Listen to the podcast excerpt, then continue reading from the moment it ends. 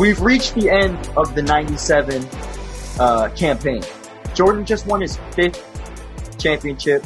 The Bulls uh, are officially like they were pretty much a dynasty when they won the fourth one, but now they are undoubtedly the dynasty of the 90s. And ironically, they are fighting with management to try and come back to win a sixth.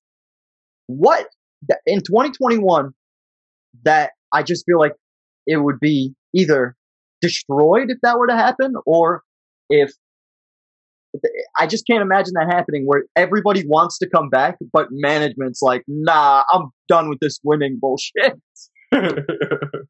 it's just insane. But that's, it's due to what? What would you say? Uh, I would definitely say money. I think Right. money is the biggest thing, and Jer- and obviously Jerry Krause's ego.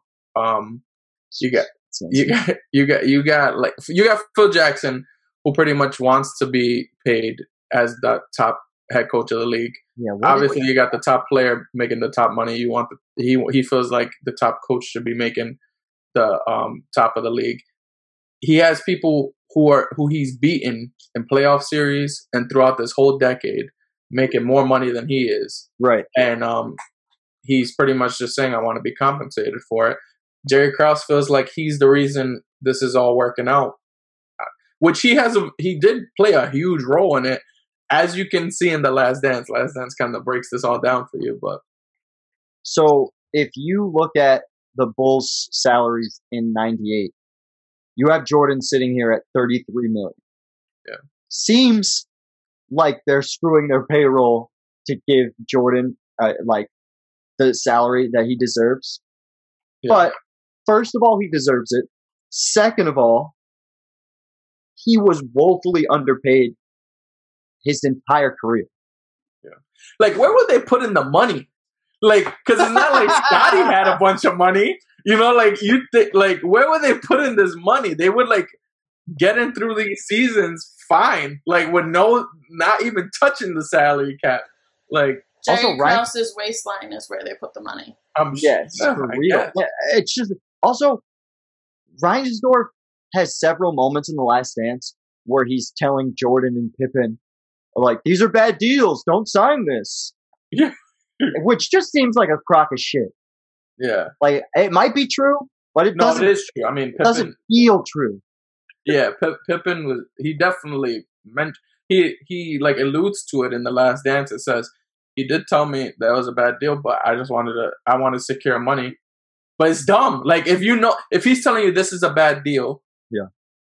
take take a short deal. Like what the hell do you But think? let's let hold on. I, I two Yeah. seconds to yeah, Scott. I know. The reason why trying- Jordan, the reason why Jordan is sitting here with two random giant thirty million dollar balloon seasons yeah, is because the league was not at all in the same place when he was drafted or even in the early 90s in comparison to where it is now in terms of popularity and revenue for the league. pretty much from '93 and on is where he was getting underpaid. Because right after '92, that '92 season was the Dream Team. No, Yeah. sorry, it was the. Was it? It was the The 92 yeah, it was the '92 season, and then because that they did the Dream Team, and then Charles Barkley and Jordan went. Yeah, so right after the '92 season, they did the Dream Team, yes. and that's when everything just kind of blew up. So from that point on, you can say he was definitely underpaid. But there were guys, there were still guys like Patrick Ewing got a great deal in the early 90s. Like, I- I'm just trying to think of huge contracts. Shaq is is going to get a huge deal. In In all- this is also where the rookie pay scale is like insane. I- Yeah. I'll have I'll have on your screen the top Mm-hmm. contracts uh, of the 92-93 season, for example. Jordan's Yeah. last year before he retires. yeah. And you'll see. It's just it's crazy. But uh, Jordan basically, when he comes back for that second three-peat, says, "I'm not signing for anything less than the max." Essentially, he Yeah. came. He comes back in 95, 96 and f- fulfills his original contract. Yeah. Uh, but but then he comes back and signs one year deals going forward. Very similar to what they do now. Yeah, two things because I know people might look at this and say, "Well, he's making millions of dollars. He was playing basketball." That's not the point. Like it's obviously, it's obviously you got to get paid what you're worth, guys.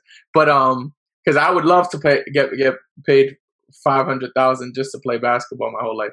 But um, MJ making ninety three million throughout his entire career Yeah. is literally a steal. Fifteen year career, literally the greatest player of all time for ninety three million. Yeah. he th- it was pure robbery. Like if and if you want to inflate those numbers Yeah, to what about would be say. right now, Yeah. it's still not enough. Yeah, I I don't about- care. I'm getting my inflation calculator up. It'll be on your screen. What $33 million a year in 98 is It's double that.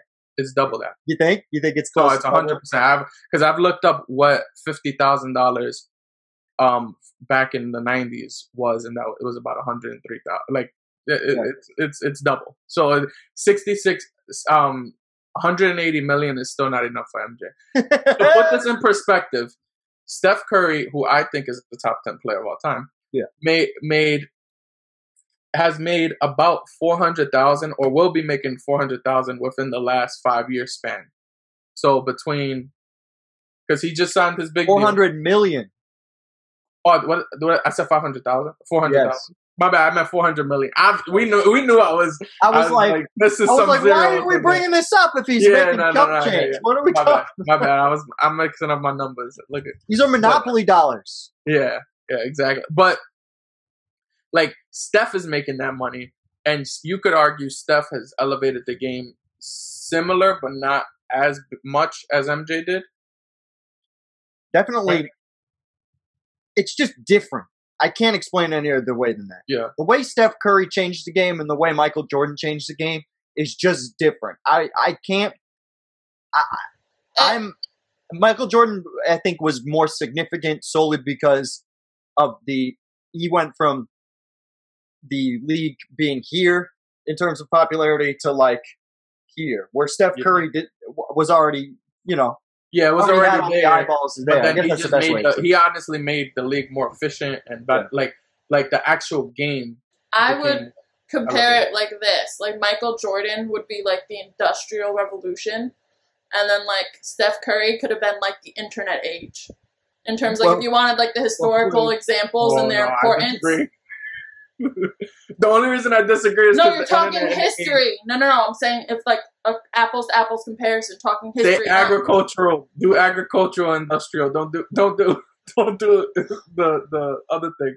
Because the reason the only reason I say that is because the the um with technology, what it's done has elevated us so much quicker and fast. Like I I think Wow, MJ that's did ex- that. and Lindsay's completely right. I am right then, yeah. Because? Steph Curry, because Steph Curry took the league from uh, we're gonna shoot 10 threes a game to let's shoot all the threes we need to fucking score threes. Pace and yeah, but it's not. But it, but it- Overnight, Andre Drummond went from being like a max contract guy to being useless. Roy Hibbert. Roy Hibbert. I guess. There you All go. right. All right. I, I, I That it's true. y'all It's let true. us know Great comparison, because that that's an interesting ass conversation. yeah. Y'all let us history know. buffs that Yeah. probably watch our show if you like sports history and you like regular history. Or just go go to Google and look up industrial Yeah, yeah. revolution and technical. Yeah, look it up. We we good. But yeah, we lit out here. We give you Hard answers, dumb We answers. give you really basketball history and real life history. Stop playing with us.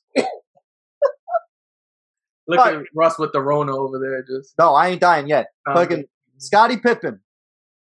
We were about to get into Scottie Pippen. As we alluded to earlier, Reinsdorf tells Scottie that he shouldn't sign the contract he signs in, I guess it's 91, 92. It's like right after he becomes an all star. yeah. And he could have apparently signed for more money, but Scottie had. Uh, uh, the last dance gets into his home life, and you know, I don't know. I don't think he could have signed for more money. I think I think he was saying you should do a shorter deal oh maybe, but because remember he does he does a seven year deal, and, this is all guaranteed, right? Well, Yeah. yeah, but that's basketball in general. But um, he he's just he's just saying that Reinsdorf was saying you should do a shorter deal because you don't know what the hell the league could get into. And especially, I mean, I don't know if they knew about because you wouldn't know about the dream team yet, right? I mean, if in 91 92 there are probably meetings about the dream team happening because they already got they already lost and you know it, we're not we're way closer to that 92 olympics Yeah. This is all right. So I know this is like a little off topic, but every time you say that you make me nervous Scottie Pippen, this is actually what I think helped the Bulls dynasty, right? If Scottie would have signed a shorter deal, and let's say in '94 he would have had to re-sign his deal, and he would have been making 20 million a year, Yeah. and Jordan was still coming back to three to four million. Yeah. I think Jordan wouldn't have been happy with that. I think it would have actually ruined that dynasty. maybe that's an interesting point But not like- even that I, I would even look at it just like if you, if scotty signs big maybe they can't fill out their team with the rest of the role players that they do like yeah. maybe they're I not no, I don't agree with that because I think they were pocketing money. Look at the look at the salaries. It's not even close to what the cap is. You were able to pay Jordan thirty three million and then have everybody at four to five mil. You t- they were paying them four to five mil throughout the whole decade. They- were just pocketing money. yeah i don't know Th- um, This goes back. This goes back to because I don't know the fucking I don't know the salary cap off the top of my head to give you a retort. this I is don't- the, I don't think salary right, but I I'm telling you one thing: the you're right. salary cap doesn't jump from ninety seven to ninety six by thirty million. Well, I don't know what the salary cap is in either year because I Yeah, don't. that's fine. You want yo future Russell? Yeah, I just don't. Thank Know. I just No. don't know, so I can't tell you.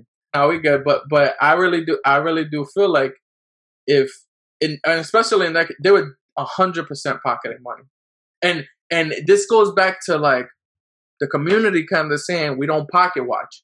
You got to pocket watch sometimes because like they was they were robbing your asses. But but but Scottie signs the deal because he's got a situation at home where he's got two people in a wheelchair yeah, and he needs more. money. And, he needs, and this man's clowning us and talking about serious shit. Scottie had the commercial in his brain. It's my money and I want it now. yeah, basically. Uh, so he he secured he secured a bag. It might not have been the bag, but he secured a bag. and he's fine right now. Like Uh, he's not fine in 1998 though. He's annoyed and frustrated about his contract situation. Uh, Jerry Krause is annoyed with having him on the team. He has been for the last entire three-peat. Basically, all of the 90s. It's just how can we get rid of Scottie? Pretty much for the majority of it, which is insane to me. Well, Uh, I don't know. even though I crap on him- and they're just like, you're gonna have to play. Because honestly, I think they never try to really trade him. No, I, or well, there's lots of different rumors throughout the '90s, like through the playoffs, uh, like uh, uh, when he gets uh, injured uh, at several points. It's like this really messes up his summer. It could potentially be in trade talks every fucking season. Yeah, It's like that. Yeah. uh, but I mean, honestly, that's just media, though. Like media does that does that with any big. it's Krause, in my opinion.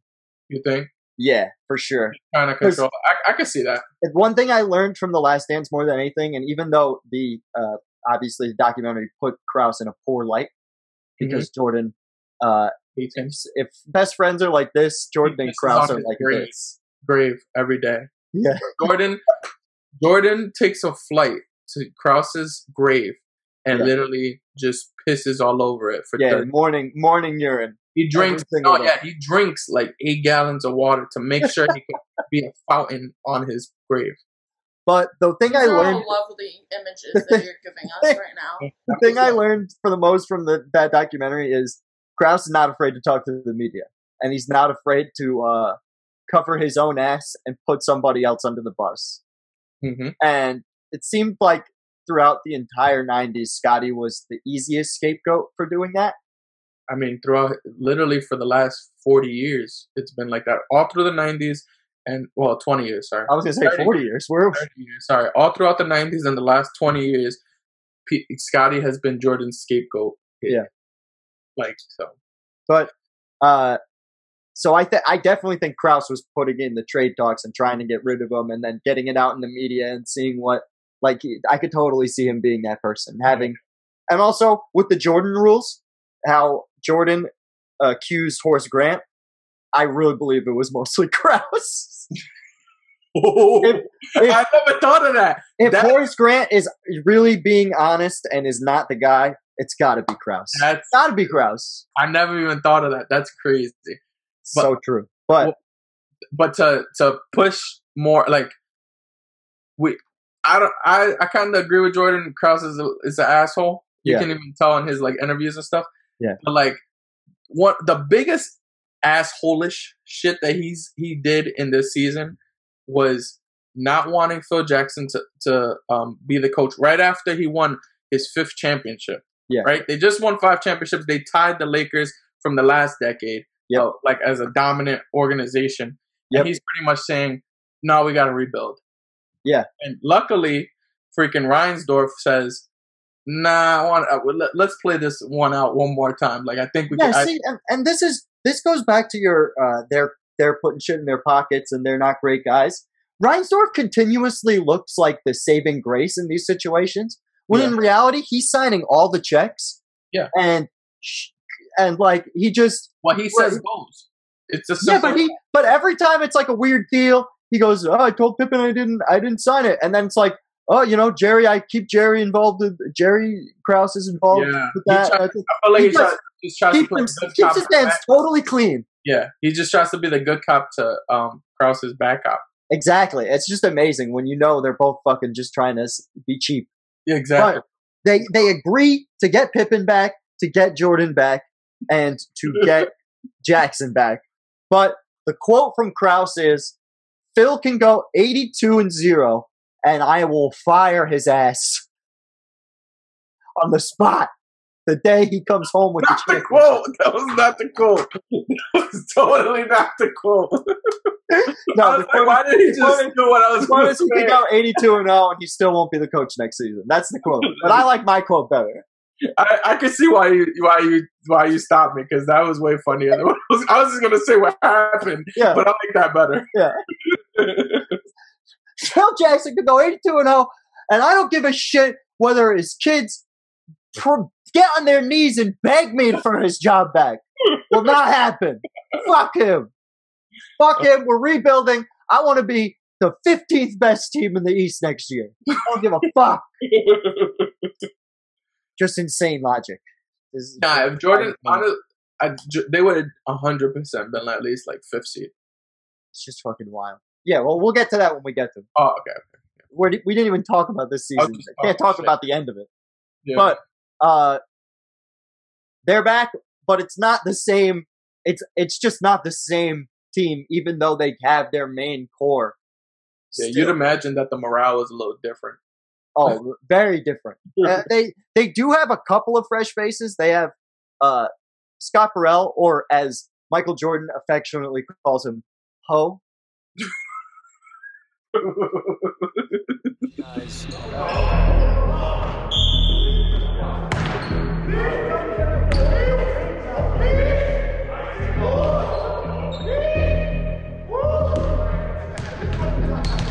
Woo. Yeah, I remember. I remember. Yeah, um, he wants to win, and every, you got to earn everything in Chicago. There was nothing e- easy, nothing given to you. You better go out there and earn it, and you earn it in practice. You're playing with the guy that has the highest standards of any basketball player ever. You want to live up to that challenge. It- it's tough, tough love. I mean, you got to you got to go out there and do your job. Go sit your ass down. Game time. That's nine, bitch. Hey, Scott Burrell, where you out there now, homie? uh, j- just he's one of my favorite characters in the whole Last Dance. Very, very hilarious guy in the documentary, and uh, just the nicest human. Takes way too much shit from Michael Jordan than any human should take. a good way to explain how they're not the same is so the last two seasons through the postseason and the regular season they were 171 and 30 but then if you combine this season with those they go to 248 and 56 so they almost double their losses in one season versus the last two Yeah, they start out twelve and eight through their first twenty games, and Jordan's twenty six point nine, but twenty seven points on forty two percent shooting. So he's basically back to I just got back to the league, Jordan. 17 games in the season. Yeah. Like, what what what I what I um like account that to is all right. I'm pretty much like because that that just shows how much Pippen was necessary in that because it makes him much less efficient because he has to force up more shots. Um, I, I'm I'd be. Can you go? Can you go to the those first twenty games and see how many shots he took? who, sh- who, see how many shots Jordan took? Or Jordan? yeah, Okay. in that in this period of time is they talk about Jordan's 49 point game against the Clippers uh, in the last dance. Yeah. That's part of this. Yeah, so how much he 26.9 points on 23.4 shots. Yeah. Horribly inefficient. Only 20% from 3. They also fixed the three-point shot this year. Because Yeah. the last few years it was a little shorter. yeah. I, I think in his '96 season was his highest three point shooting season besides the '95 season where he was only there for like 17 games. Yeah. Um, and he he shot like what was it like 42 percent? Yeah. something like that. Yeah. And it was, and it's strictly because they shortened the, the, the three point line, and that was also the year that they talked about him not being a good three point shooter. And Right. People like to go to that and say, "Look, they talk shit about him," and then he he was he shot over forty percent from the three point line, but they forget to mention that piece. But, the, but this is Jordan's going to win MVP in this year when we get to the MVP voting. And the reason is after these 20 games, they're going to go 50 and 12 through the rest of the season. Yeah. Uh, to be honest, what the media was looking at at this point yeah. is, wow, look at what Michael Jordan has to go through, rather than because remember he That's is a true. That's true. player. This is not usual. You, they have not seen a 34 year old be this dominant since Kareem. So, and Kareem still had a prime magic during Yeah. his during his um that time frame. So they really never saw a player have to go through this. Didn't have to carry nearly the same load. Very true. Uh, J- Jordan, a- after the 20 games, eliminating those 20 games, Jordan, 29.4 points, five rebounds, 3.3 assists, almost two steals on 48% shooting. Yeah. Same amount of field goal attempts, but he's just be, just way more efficient with everything. You see, this is and and this might be. You let me know if I'm bugging, but this is where I feel like stats are stupid. Okay. Because I we and we we know because Jordan already explains this in the Last Dance that the reason they really did do well was because Rodman started stepping up a little more, which obviously helps him become a little bit more efficient. That's But- what I want to talk about. Well, Yeah, Jordan really made like a sh- 1.1 more shots, and he shoot, and that makes him shoot 48 percent. It makes it Right. seem like he's so, so much more efficient just because he made a shot more a game. Like that's where I'm just like, you can't just look at stats and just say things. You know, people are great because of that because it's just uh, literally between a shot a game, and and that that to me that doesn't matter at all. In the course of watching it, like if you watched it and someone went there's times we've seen players dominate and you'll see them go 10 of 24 Yeah. but it doesn't change what you saw like when you see it it's completely different than if he just went 12 of 24 like you wouldn't it wouldn't change your mind that much for me, it's all it dependent on two things. Number one, the the sh- those little minute things matter in this era probably more than any other era because of the low pace mm-hmm. and the fact that no one like th- the difference between a shot a game probably makes more of a difference here than at any other point. yeah would say, but but I agree that sometimes stats can lie to you. But I feel like they lie and with nitpicks less. too like Yeah. like I, I agree with I, like if you if i'm comparing mj to to another player that's when you uh, you have to nitpick sometimes like depending on how great the player is like you have to like really get into those weird ass discussions but I think you also have to look at like if you're looking at shooting when they were shooting poorly in the game and like when they weren't. Because if Uh-huh. someone has like a poor shooting slump at the beginning, but then they pull it together to get the win at the end, I don't really care about the beginning. Yeah, but th- but the whole thing is, if you like right now, us looking at a game and we uh, we see Jordan goes um ten of thirty two, right? We might, but Jordan might have made nine out of eleven field goals in the second half, and we're not looking that deep. We just look at it and wa- we're like, "Wow, Jordan sucked this game." Well, that's that's the we're it's for Jordan specifically. The reason why we have to do that is because we are um, only Jordan's last two bowl seasons. Do you get the quarter by quarter stats to be able to do Yeah. that in depth? Like, in order for me to get those kind of stats before that point, you have to go through the Chicago Tribune articles and find the because they get the box scores handed to them from back in the day, but you can't you can't find them. It's fucking difficult. But I noticed uh, definitely when we're talking about '97, it was way easier to Yeah, for sure. uh, make the difference of what game to what. But I have Rodman's stats up in front of me. Rodman through the first 40 games stepped up really hard with five points a game, just busting balls, but uh, 15 rebounds a game for Rodman. And this, he was there defensively. Mhm. Like, uh, basically, Phil Jackson and Michael Jordan both uh, attest to his defensive effort Yeah. being there through this beginning part of the year. Um, Scottie's going to get back in early January, I think around the 10th. And you're going to see Rodman not dress and be not with the team for two games. Yeah. Rodman, or as I like to call him, the Kamikaze King, decides that he needed to he needed to go on a bender and fucking go to Vegas for 48 hours just to like get that shit out of his system, I guess. With Scottie back, they don't need it. When Dennis wants to tell me something, I know it's not something that I don't fucking want to hear. Dennis says, I need a vacation. And I look at Phil and say, Phil, what do you mean vacation? He says, he needs a vacation. He needs some time off to let loose. Well, if anybody needs a fucking vacation, I need a vacation. We look at Dennis and said, Dennis, what, what are you going to do? He says, well, I need to go to Vegas. Can your vacation be like 48 hours? Go straight to the airport? Boom. They don't hear and see Dennis for 48 hours. I went to the fucking Vegas. Big city love. Bring on the sugars. That's whores and sluts. Not a recording.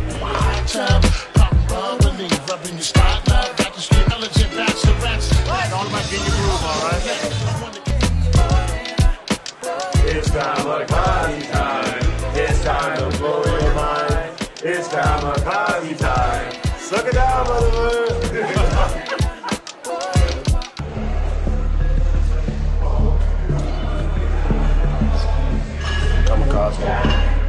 Or whatever. I guess that's the logic. Th- this is the part that I love the most about the Last Dance. Is like little stories like that that no one probably knew.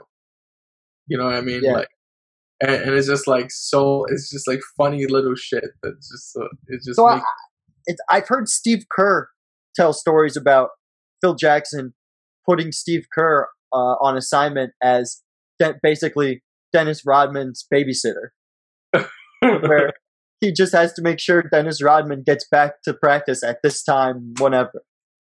Uh, but and how does that work? Like, what is the what is he supposed to do? Like, um, I don't know if I can get the story. I'll have it on your. I'll Yeah. have it. We'll cut to it right now. I really want to know what he's supposed to do because he's not gonna do shit if Robin says nah. like, No. So that so he just followed Dennis around. Dennis would like go hang out with like Howard Stern and Carmen Electra and people like that, yeah, and uh, you know get super loaded. But then Rodman could get super fucked up and then go to practice and just be an athletic freak still at age 36. And that's the other thing that I want to mention. All the entire core of this team is old.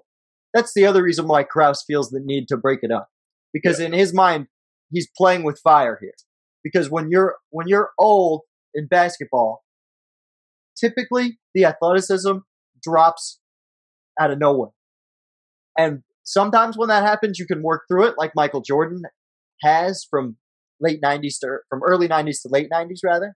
Yeah. But a lot of times you end up like, it's a good example, like Vince Carter, right? Vince Carter played 20 whatever years, really long time, but totally different type of player. Went from all star starter to role player bench guy with the loss of his athleticism hmm and like that's that's what can happen and so that's the worry going into this. Yeah. uh, and, and not honestly, I think I think he would have been better off truly giving Phil giving Phil Jackson the money and do and cutting cutting off the team how he wanted to. Yeah. I, I think I feel like you would have had much more of a chance. Maybe the next year you don't have a shot, but maybe you could compete for a title the year after. Uh, But but that's messing with Jordan's late prime. Yeah. So it's definitely it's a it's a scary game to play, but he just was like in pure destruction mode. Yeah. He was Beerus. You don't know who that is. I know some of the fan, some of the people watching know exactly what I'm saying. He was the god of destruction. This is Dragon Ball Z related, right?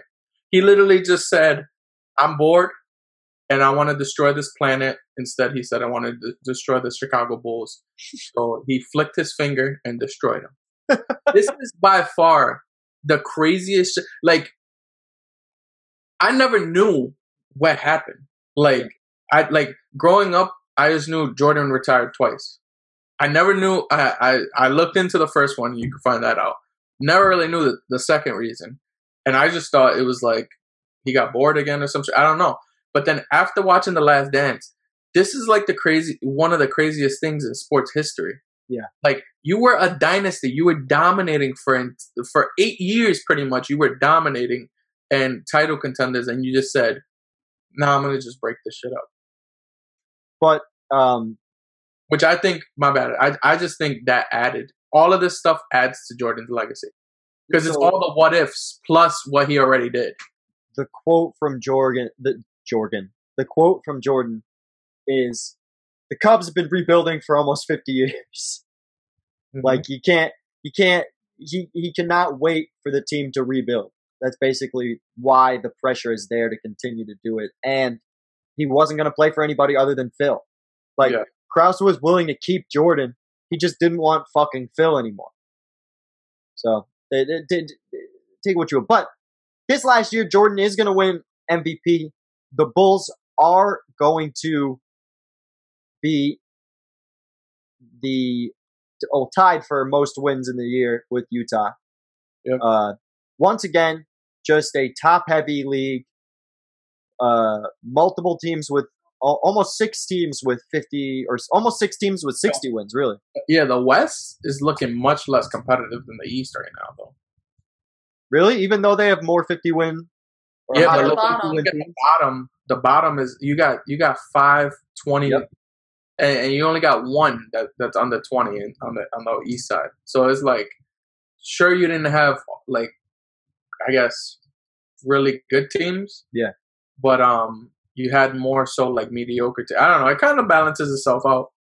it's just it, for me the reason why i say that it's you know is because it just inflates these win totals like we look at these these last three years and are like these are some of the greatest three years of all this is one of the greatest three year stretches of all time because of the winning but i i, I think it matters that the the league is like not very talented in comparison to other periods of the league Yeah. uh, and uh, that that matters to me. No, yeah, for sure. Because it's like because you got to remember they're facing each of these teams. I- I don't know what the structure is this year, but usually for an NBA team, you a, a East team is facing a West team two times a year, and then a East is facing a East team four times a year. So if you have teams that are in these low win to- low win ranges, Right. that's easy W's, especially for a team like the Chicago Bulls that is going hard every single game. And that's the like- other. that- that's the other thing.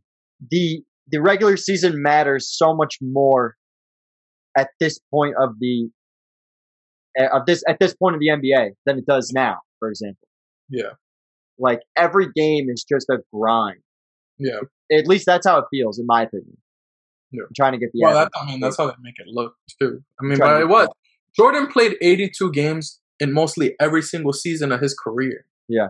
like that's not usual, even for like a player like Kobe. Kobe was a, was is one of those players that you would say, you know, was a grinder or whatever. But I don't think he played that many games throughout his his career either. Like That's just that was just like the standard at that point. It was just different.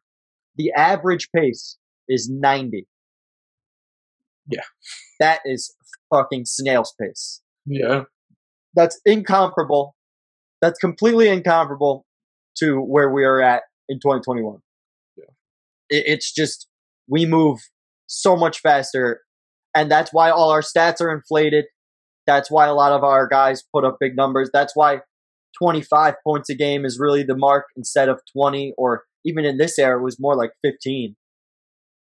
As a super, not as a superstar. Twenty five No, is no. the mark. I'm saying it's like as like uh, uh first you could be a second option scoring 15 points a game. Oh yeah, yeah, yeah. Yep. Like it, that was common in this era. Yeah. Which is just it, it's crazy. It, it's a totally different time. Dennis Rodman is the legitimate third guy in a big three, averaging five points a game. It's just a different era. Yeah. Which is, uh, I, I just, I really think that's important to know.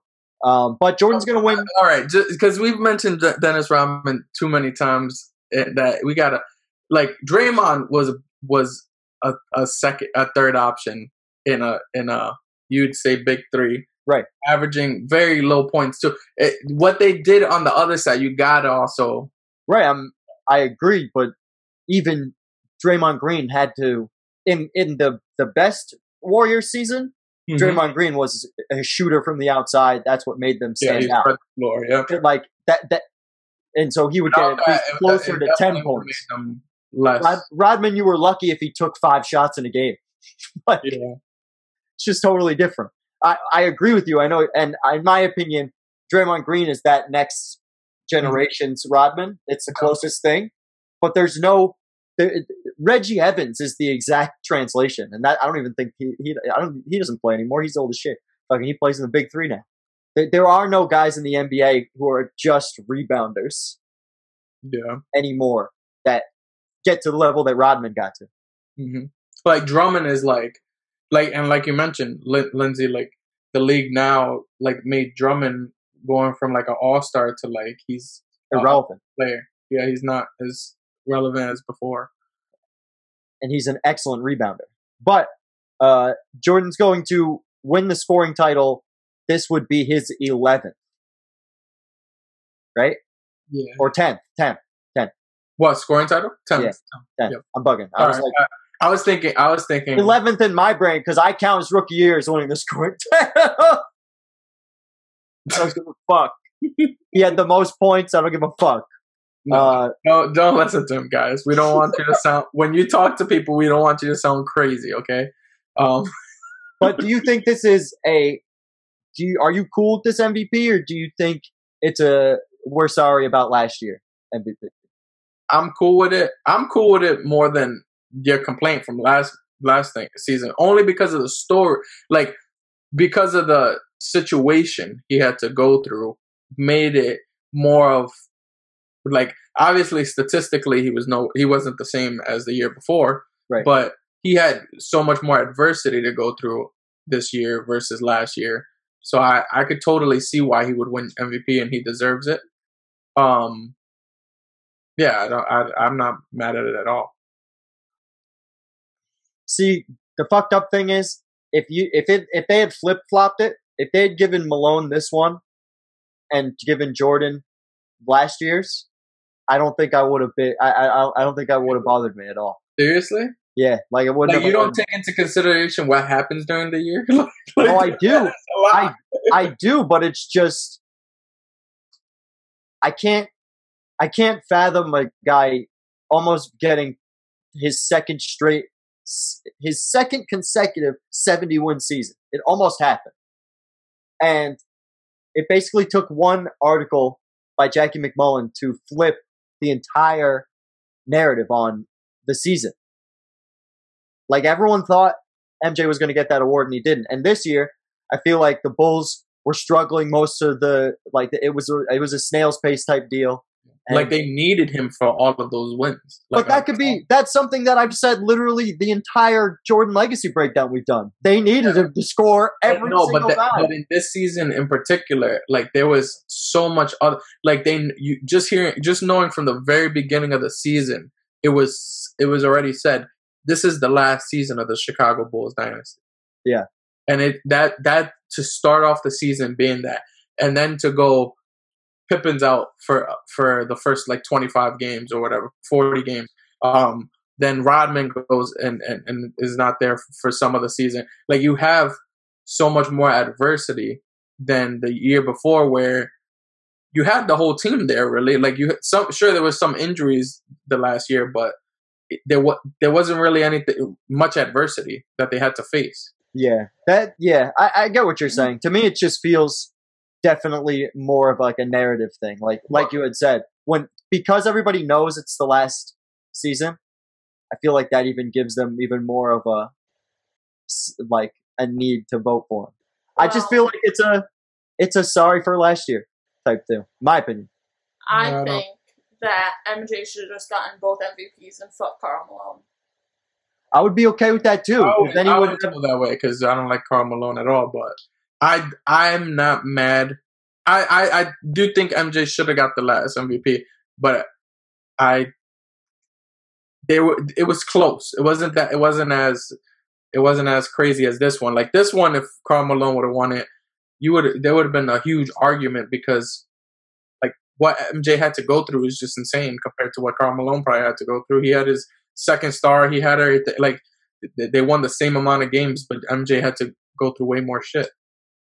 Yeah, but at least they won the same amount of games. Like at least they won the same amount of games. At least they fucking like because it's the same exact thing as last year. The only difference is Jordan won more games and he played better. That's my problem. It's like he didn't play better this year. He just had to do more narrative wise. What make Like- what makes you think he didn't play? He had to do more this year than he had to do last year. So last year, Jordan closer to 30 points a game, closer to 50%. This is probably This is this is what I'm talking about with the stats. We just and I just literally had this discussion. For for you to say that is totally disregarding. Jordan didn't have his second guy for 40 games, so he had to shoot more. He had to take worse shots, and he and his team still won eight less games. With guy with his second guy losing missing for 40 games. That's crazy. Yeah, it's it's what I'm not saying he shouldn't have gotten the award. I'm just saying if it had gone the other way, I wouldn't have been like I would have understood it more. Like I just I I I, still ha- can't wrap my mind around 69 wins, scoring title. Like No, I feel that. It, it- That doesn't make so sense funny that we like flip flop the Yeah. our top. Like last year, I was like that, and I and now I'm like the exact. that- But we have it's because the stats are better than the narrative last year, and that's why we disagree. Because because the well, it's narrative narrative is the narrative's not as good though the year before. But it- the narrative's what better this year. what what matters to me. Like you, I think you're looking at more of the results than the facts. Like the facts are. Like What's if the if Jordan if Jordan had those same stats with Scottie missing for 40 games, I'd be freaking screaming my brains out about the 97 season. But for him to like he, sure his stats are slightly regressed, but we understand why when you have your second star, your second guy gone for for 40 games. Like that to me that's just insane. Like a man like think of any other superstar missing their second guy and they only lose eight less games. I know. I just but this goes back to the s- the I if that happened in 2021, I don't think they could even come close to winning 60 games.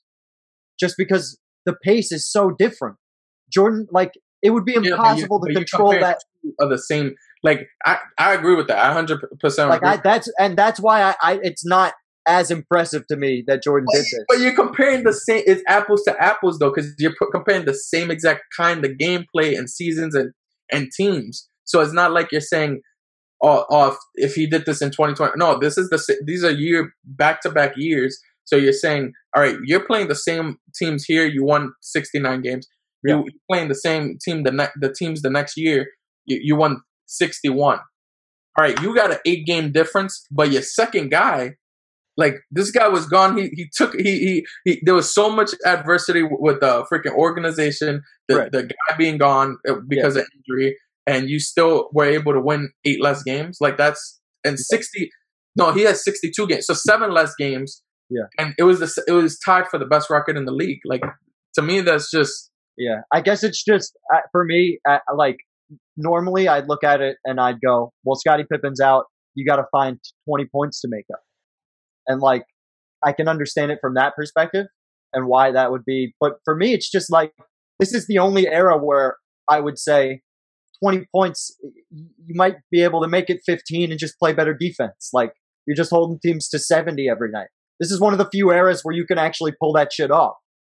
And I guess that's why when I look at Scottie not being like, that's why I don't look at it like, oh, Jordan had to do more. I just, for me, it's just he's controlling the game. They, and we're going to see this going into the postseason as well, where he's going to continue to have these problems Yeah. of injuries and and uh, adversity going into the playoffs.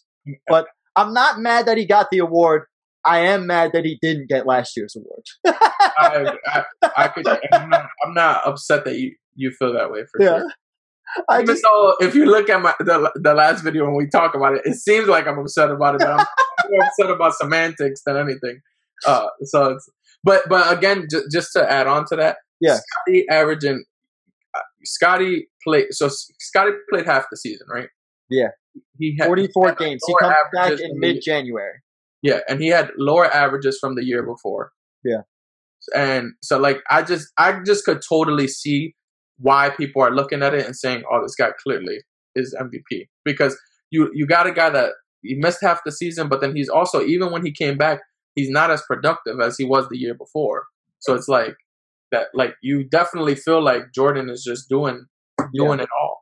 Uh, yeah, Scottie. Scottie's obviously not going to make the All Star team this year. Yeah. Um, and he's starting to enter a different chapter in his career. This is his last great season, Yeah. in my opinion. Like when you look at the years after this point for him, when he when he leaves the Bulls, they're not going to be, at least from a statistical standpoint, they're it's a totally different. It's a drop off. It's like the cliff, like you, the cliff just he got his money and then the cliff was just there. Like, Yeah, pretty much. I can't believe people like how much did he get paid? Can you look at his salary real quick? His salary? He plays okay in the playoffs for Houston, but uh, salary for them the next year. You mean?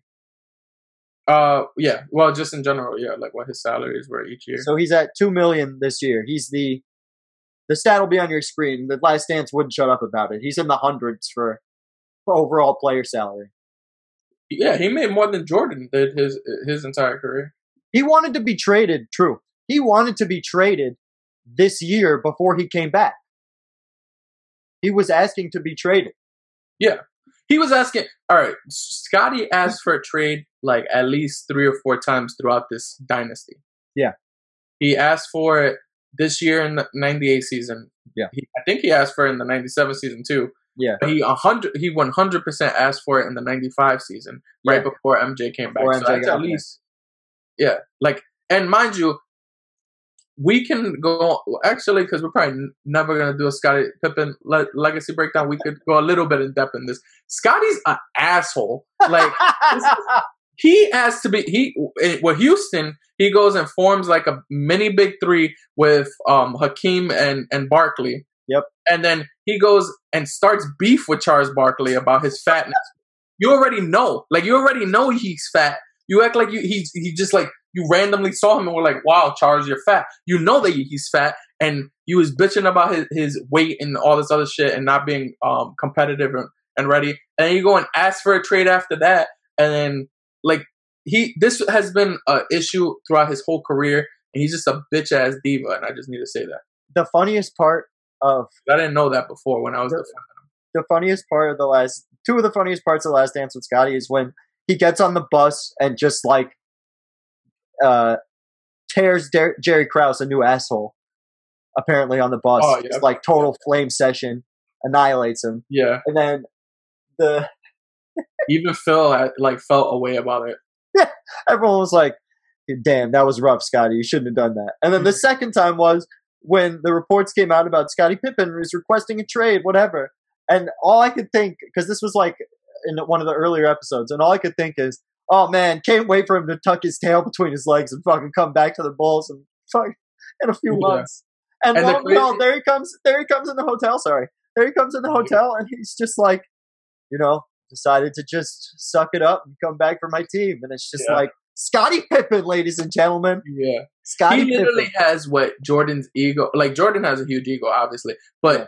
Jordan's ego towards like like if he feels like he's below you're below him he completely shits on you like that's how he he thought he f- truly felt like Charles Barkley was below him at Yeah. that point in Charles' career because remember this is like the end Charles that Charles is towards his last legs and he's just really trying to win a championship that's why he's forming these big threes and bullshit Yeah. um which we will mention in Charles Barkley's legacy breakdown when we uh, whenever we do that. Um, but he felt like he was below him there. He felt like Kukoc was below him, and like th- this happened throughout his whole career. Yep. So I don't know. He got what he deserved. Stop bitching, Chuck. And I'm never gonna buy your book, by the way. And this is, oh, I'm going to buy your book. I'll Yeah. buy your book. Russell will buy your book. I ain't buying your book. I'm gonna let I'm- Russell tell me what happened. Yeah, and I'm going to tell you on the program because we're going to have to do a special on it because Yeah. I have a feeling it's going to be filled with spices. Yes. Just spices, herbal spices, Yeah, and we'll just add it to the to the um saucy. yeah we- we'll just we'll just add it to the um the playlist. Either that or yeah, either that or it'll be uh, an Apex Extra. So, Yeah. uh, but uh, Scott. So we took care of Scottie. But yeah, sorry, care- Scottie, that you didn't make the money and stuff. Yeah, We took care- I'm not sorry. you. Fuck you, fuck you, Scottie. Fuck you, Scottie. Be a nicer person and be more honest in life. Yeah. Fucking.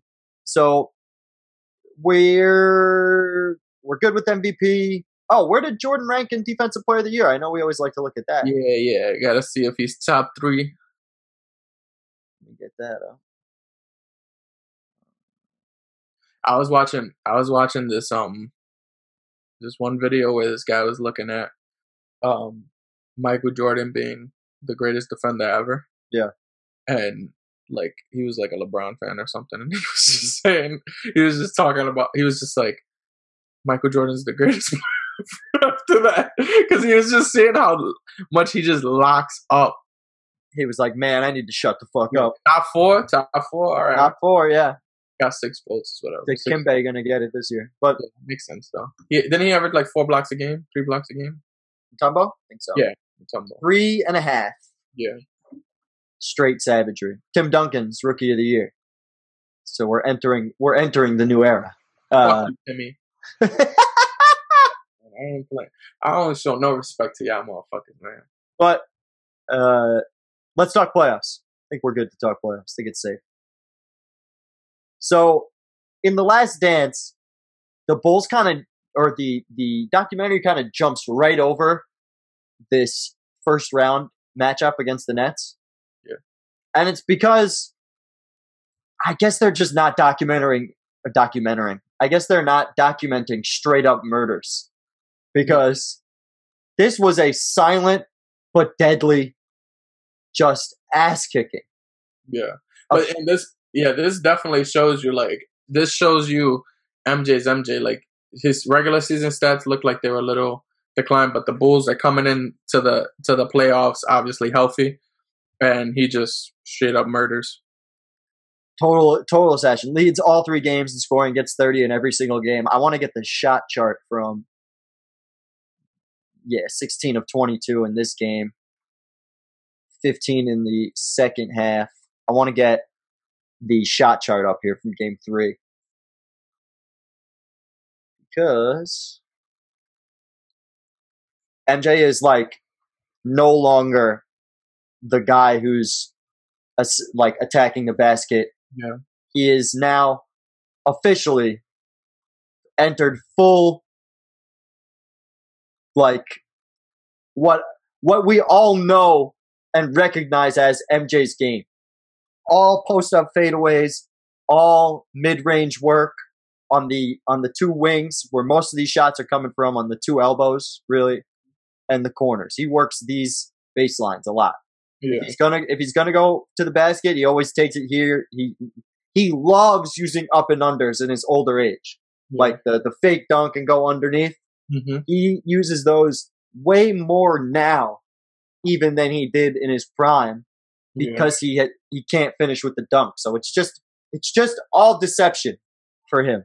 hmm And It's crazy. A lot of a lot of those one-handed ball hand fakes because he can palm the ball. Yeah.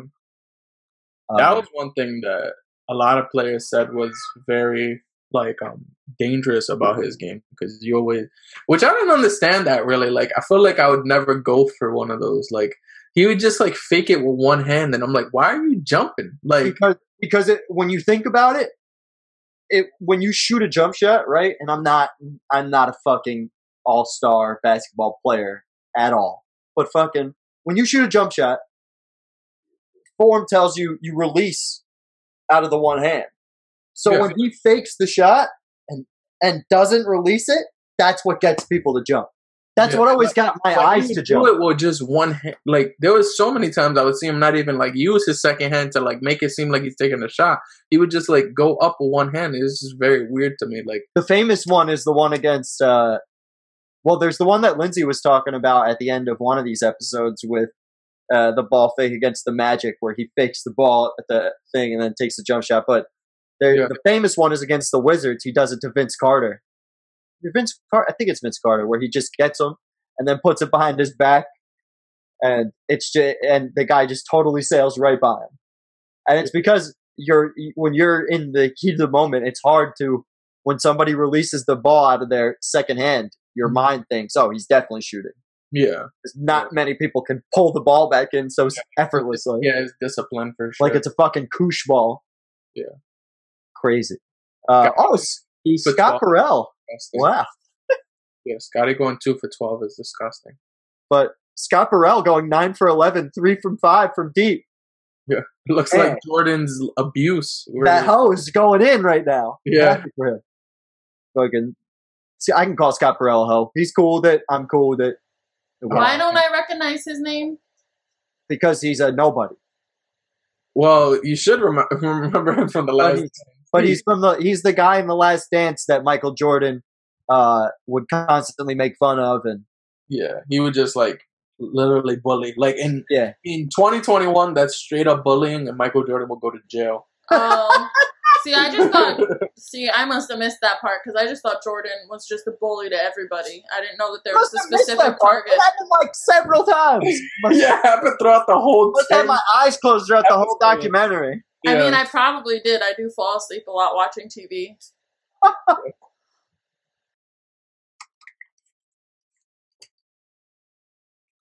Sorry. So,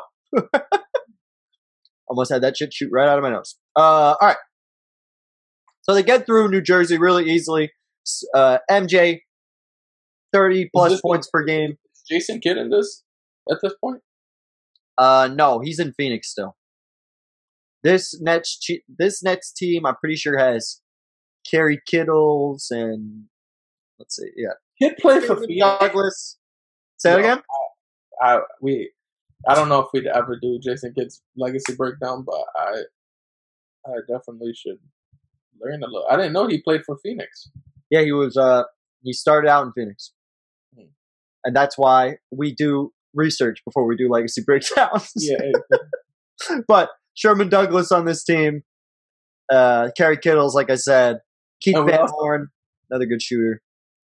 I was gonna say we also talk about players we care about. Exactly correct.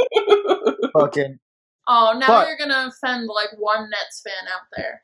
Well, Well, I guess there's more I of them know, now. Jared. but- we love you. yeah, I I know one, and man, if you're watching this, just fuck you. He's not. If you're watching this and your name's Jared, fuck you. Anyways, uh, if we they go Some random Jared kid is gonna be like, "Oh my god! Like, why do they hate me?" I mean, hopefully, hopefully, if he's a fan of me, he'll go, "Oh my God, Russell told me to go fuck myself. That's awesome." I don't think That was that's- a little weird. I don't think that'll happen. That's what I want my fans to do. If you're a fan of me and I tell you to fuck off, you should take it as a badge of honor. Future Russell.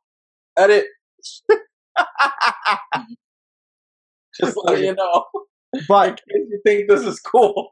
this is very, this is very cool. But uh, Bulls versus Hornets, second round, and oh, the other thing I wanted to mention from the first round, Jordan, once he won the championship, pretty sure undefeated in the first round.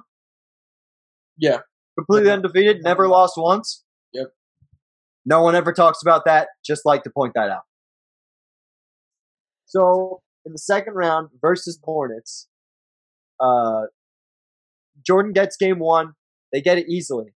They win 70 to 83. This goes back to what I was saying before about this being the perfect era for Jordan to have a team that can't exactly get it done from a scoring perspective, like where they have to pick up, or Jordan has to pick up the slack, because in 2021, you can't hold the team to 70 points. If it happens, it's like this shocking thing. Most of the time, people score 70 points in the first half of play. Like I've seen a lot of 65, 68 halves in the playoffs and the regular season. Yeah, because and because most people might say in this playoffs, in the 2021 playoffs, this did happen, but not as consistently. If you look at every single one of those games, they're in the 80s, eight, 70s to 80s range, where like this was like normal in in the 90s and in in the current era. That's like one game, and then the next game you're gonna see them score 110, 115. Yeah, it's you. Yeah. Their usual, and again, we're talking about the pace. Pace is 82.5. So we're moving at an absolute snail's pace. Yeah. The winner of the series is the Bulls, and they're not going to crack 90 points a game average. Yeah. Wild. That's wild. But uh, they're. Go ahead. You're good. No, I was gonna say. So after the first game, you got um, B.J. Armstrong. They uh, they felt like that. Bull, everyone felt like Bulls were easily gonna get through this series, and um, B.J. at the time hadn't played a lot um throughout the regular season, but um he felt like he knew how to beat the Bulls system because obviously he played in the system in some of the core championship years. So um, they played BJ much more in the second game, and um, Yeah. and ad- adjusted to the Bulls.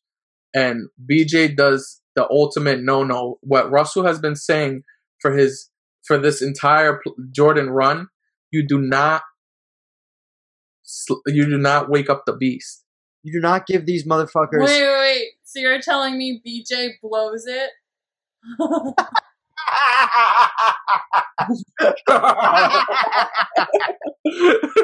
I watched that. I watched that hit you because you hit you after it hit me, and you were like, ah! So- That's hilarious. I like that. "Oh, he doesn't blow it quite yet." Yeah, no, he actually like he he rides it well. You're. That's what he has to do. you know, He gets to, he gets to his spots, you know, Yeah, he does, and then afterwards he just blows it. and he hits the money shot. Yeah, Sure. But BJ's gonna have the ball here.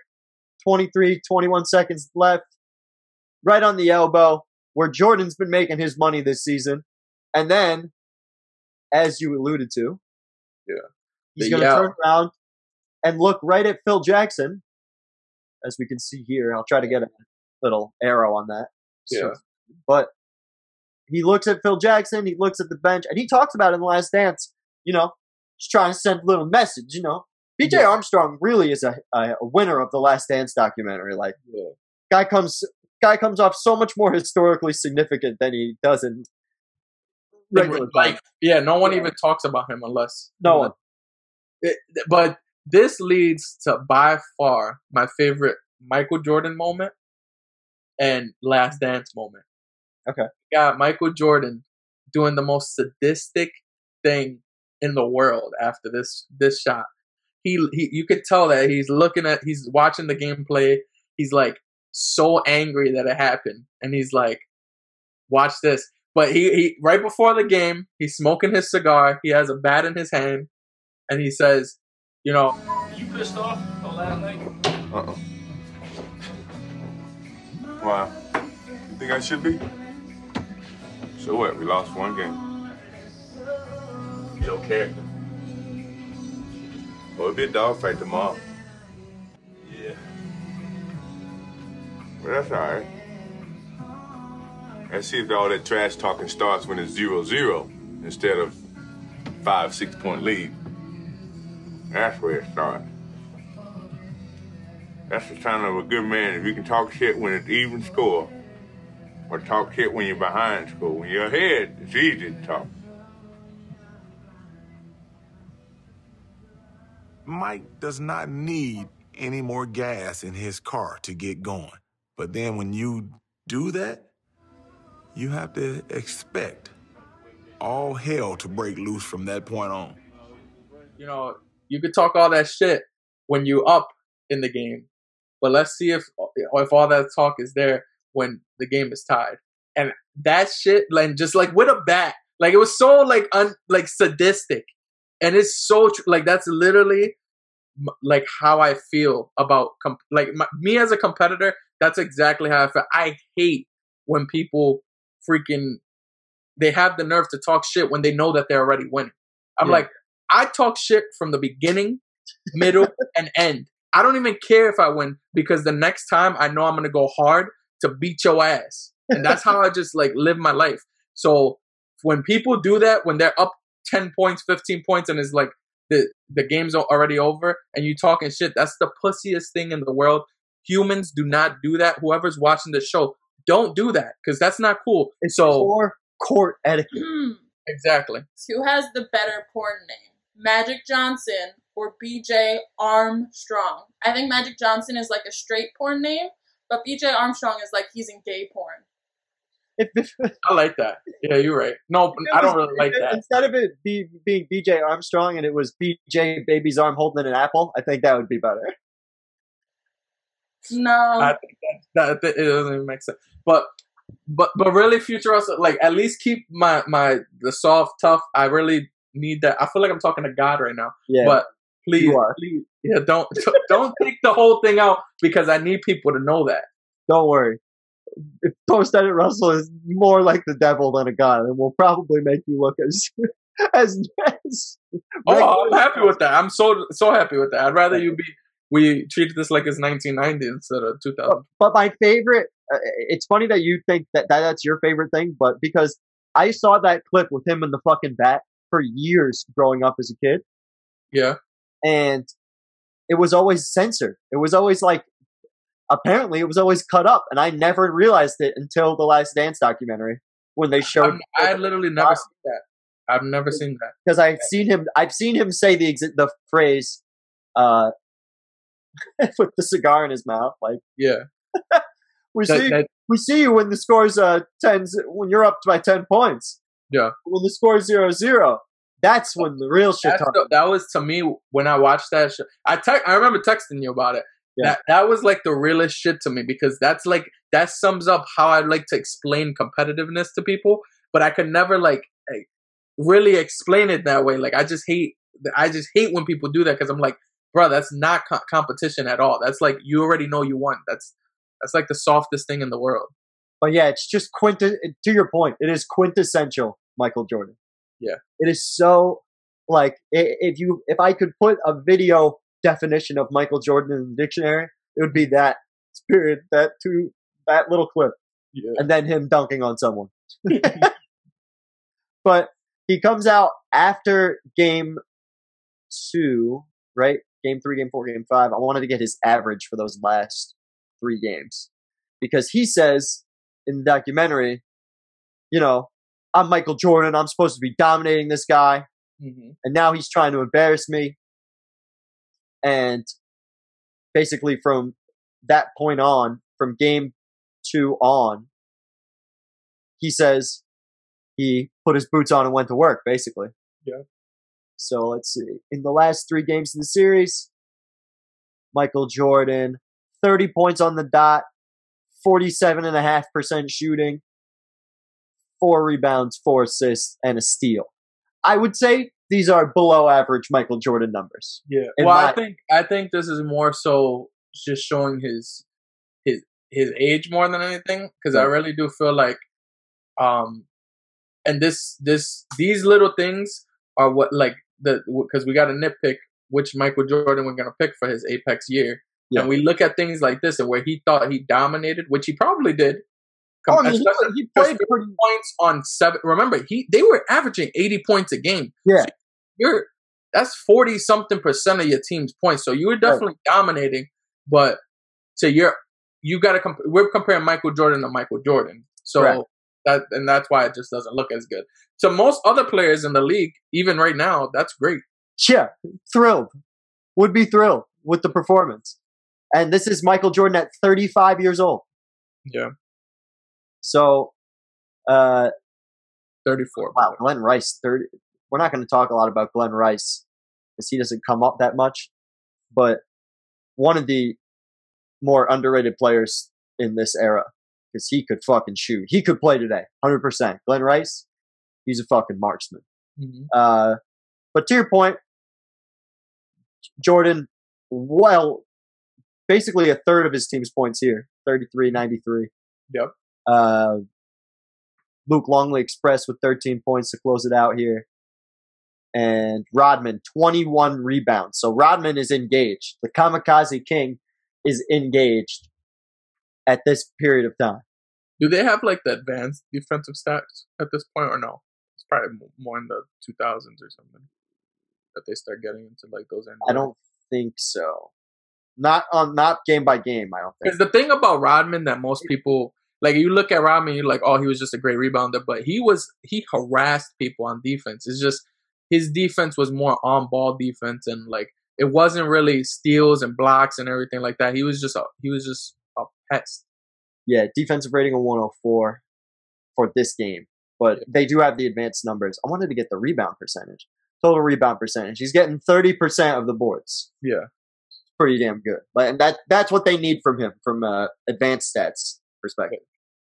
Has to, has to, has to. But they're going to move on to face their really their their their toughest competition of this second era. Yeah. In the- Well, this is yeah for sure. This is probably their second toughest team they faced, right? In the, in the entire decade.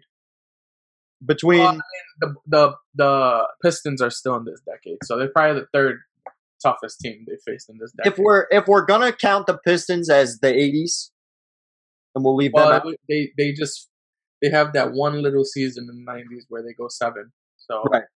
so it, it's definitely like and the Pistons won, so But I think I think about if we're gonna exclude that, just to say it's the tail end of the '80s because it's it is it's the tail end of the '80s. yeah.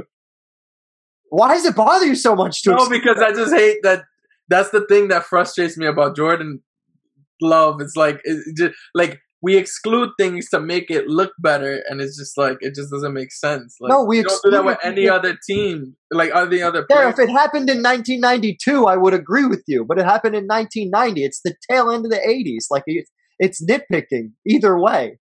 Like but it still falls in the '90s. Like, oh, that's all right, we could go. never just never gonna you're never gonna see what I mean there. So going into this um series, the Bulls and Pacers were the the first and third team, third um seeded teams in the East, and they were pretty much expecting each other. Um, the within the regular season, they actually had a tough game against the Pacers. Jordan was like out of character. Um, they really pissed him off, and he stated within that season that he hated playing against Reggie Miller. Is that the game where he like goes like this and like gets at his eyeballs, like almost Um, I, I'm not 100 percent sure. I know what he. I know one thing he does do is throw the ball at um at this dude's head, um Mark Jackson's head. Yeah, yeah, yeah, yeah. While he was trying to underswipe him or whatever, and he ends up throwing it at his head while he's going out of bounds, and Jordan gets a technical. Um, so it was definitely one of those. Like it was not a good look for Jordan. Like he definitely had had issues going against that team, and he also openly said he just didn't like facing Reggie Miller mainly because he felt like he couldn't really guard him how he guards other people. Because Reggie was smart. He used a lot of the Euro tactics where he would just flop or like act like it's more excessive than what it was. You think Reggie would be better now? Yeah, I think he would be perfect for this era. I This is what how he played. I try not to just assume, oh, everybody that can shoot would be better in 2021. No, yeah, but I, this is like his era. Like this is like this is a lot of the tactics they use. Like James Harden, that like Reggie Miller did a lot of that shit. Like a lot of the like flailing and stuff. Like he never bitched about the flopping back in. Remember, like 2013, it was like an epidemic. Like the flopping. and you never hear anything from Reggie. he, yeah, he was like, yeah, no, that's part of the game, guys. You know, he invented he invented the kick your leg out on a jump shot. Um, it- it- the thing with Reggie is he's had so many iconic NBA moments that I think he gets overrated as an overall superstar because he's never scored 24.6 points a game in his third year was the closest he got to 25. And I know the pace gets lower, and we talked about that Mhm. and it's still good that he scored 20. And in Yeah. the playoffs, he kind of usually stays where he's at here. Well, he only played four games, but he usually stays where he's at or bumps up a little bit. But in these longer runs, he's basically the same in between 20 and 25 points a game, Mhm. making three threes a game, which is pretty good. And this is this is what really makes him stand out because nobody's doing this. Yeah, which is a star in the league now. Even those stats that he's putting up is a star in the league now. Like not like a second, you know, it's not it's not like a um like a first guy, but he would definitely be a second guy on the team. But he's I'm pretty. Did he make the? But All- imagine him shooting 10 threes instead of six or five because he's Yeah. shooting five to six his entire career. Imagine him shooting 10. Like that easily bumps his his average up to 26. Yeah, i- i- and this is one of the few guys from the past. I, I I'm okay with you being like, just bump his threes up because he would do that. I agree. Yeah. like he would be. He would definitely shoot ten to 15 threes. And then in- bump his free throws up because the fucking Yeah, he he would take him. different would now. be- he would have been protected more. he's more of a James Harden. He does obviously not the same gameplay, but the same. He would use a lot of James Harden's tactics with like the fr- like forcing free throws and stuff like that. He would definitely do that because he did it in the nineties when it was it was it wasn't like that. don't you think that's interesting though? As we're because we're getting near the end of Jordan's career, so I'm just thinking more along the hypothetical thing. As Yeah. soon as you said uh, Jordan looks at Reggie and it, it says that he's annoyed with guarding him, it's interesting because he's going to have to guard like a thousand Reggies in 2020, Yeah, so which I didn't think about until just this moment. so uh, when when we do Jordan's hypotheticals, we we uh-huh. like to bring up facts. People are going to get very upset. And you, I, know people, I know people are going to be pissed off at that, but you could look back to this moment right here, and we explain why we think this. It's very interesting. Don't worry, throughout his hypotheticals, we're going to be bringing this up too. So, So did he say? might- Did he say I don't like guarding Reggie because he has to just run and chase around screens and stuff? no, he said he he he directly said that he he does all that flopping stuff. that was literally what he like what he said. Hey, he, yeah, he's got a, he's in for a rude awakening, or he'll become one of the greatest floppers of all time. Who Jordan? Yeah, in this era. I don't know. Whatever, hey, whatever it takes to be great. If I got to be the greatest three point shooter, I'll be the greatest three point I shooter. don't think. Do you think they, flopper? do you think they flop more than the 2013? I thought 2013 was really like an epidemic. Like that shit was disgusting. D Wade pretty much like made that shit like I'm. It's so funny because I really wanted to bring that up when talking about this late '90s run and just watching Jordan's playoff runs. Mhm. We talk about ticky tack fouls, and we've heard coaches uh, against Jordan talk about ticky tack foul. Yeah. In 2021, you don't you don't get a whistle when you take a jump shot just in the mid range. Like if you just take a straight up jump shot and a guy like like touches your jersey, you really don't get a like I don't know. I see that. I see that. but if but hear me out. I'm talking the way Jordan gets it, where he he hits the fade and there's no, he's got plenty of room underneath him to, Yeah. to land. It's nothing like that. He's got, but it's Yeah. just a hand in his face.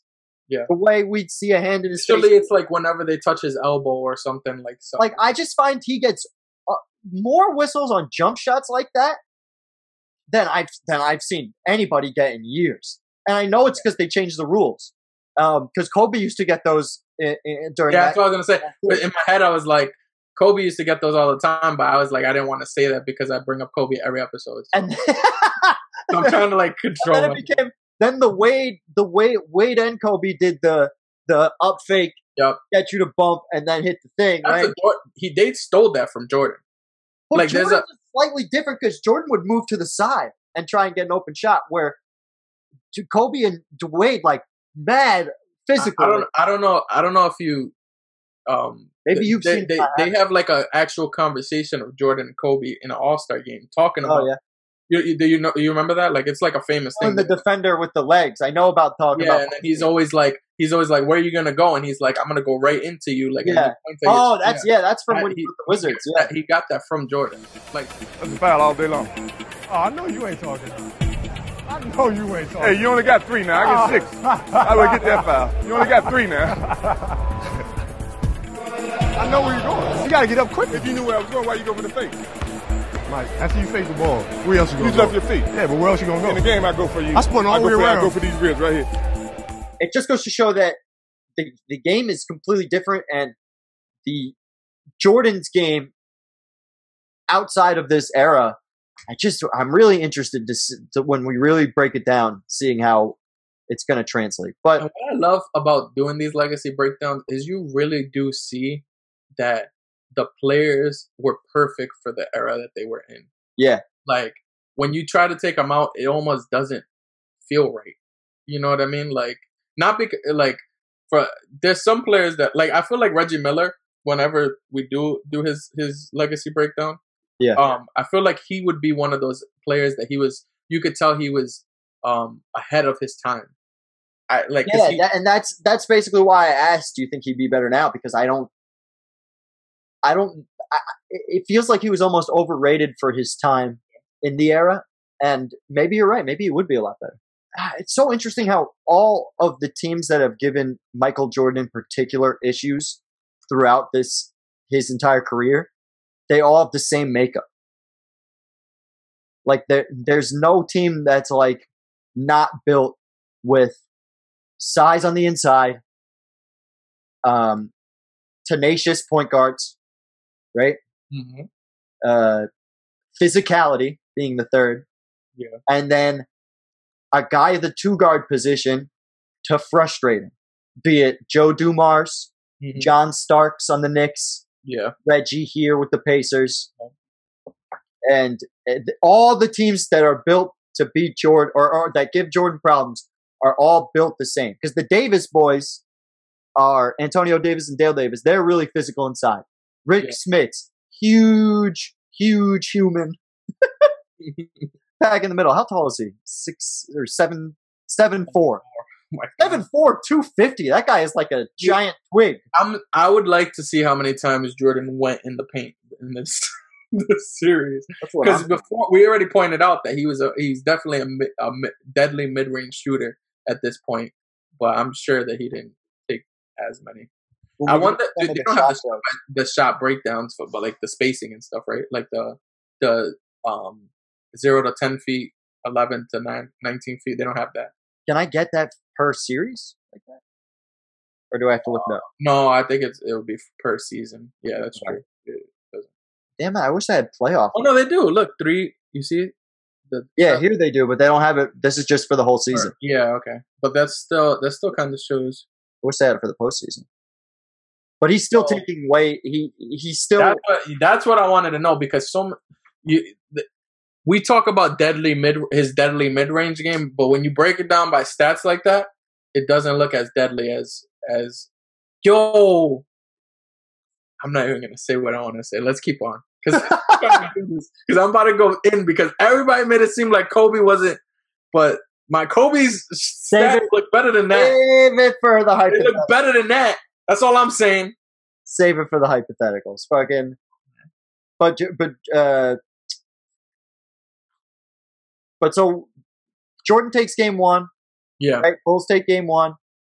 They take game two as well. Yeah. And those are both in Chicago. Yeah. Game three. Also, all these games are really close. Only one game is a, a double digit victory.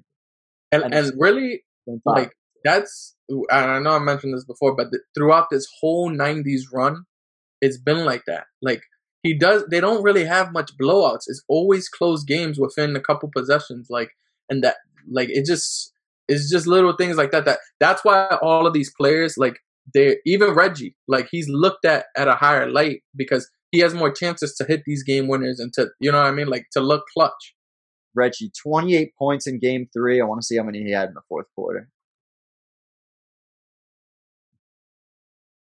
28 points in game three, 13 in the fourth quarter, including Four or five shooting, smashed in the fourth and quarter. that's Jordan guarding him. Yeah. you know Jordan's guarding him. Yep. MJ not to be outdone, 10 points in the fourth quarter for himself with 30 on the game, his usual. 30 on 22 shots. I'm telling you, man, we're going to do somebody else's legacy breakdown and these this volume shooting is just going to like fuck me up.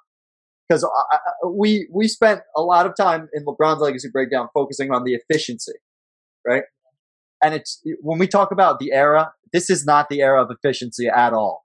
This Yeah. is the era of shoot it and pray you make it because the defense is hard. But Jordan was definitely different in this era because he was besides these last like couple couple years, he had been extremely efficient. right, right. And for a guard and the amount of uh, you know outside work that he's got to do, Yeah. insane. But uh, they get they get through game three. Game four, another two point win for the Pacers, and this is Reggie's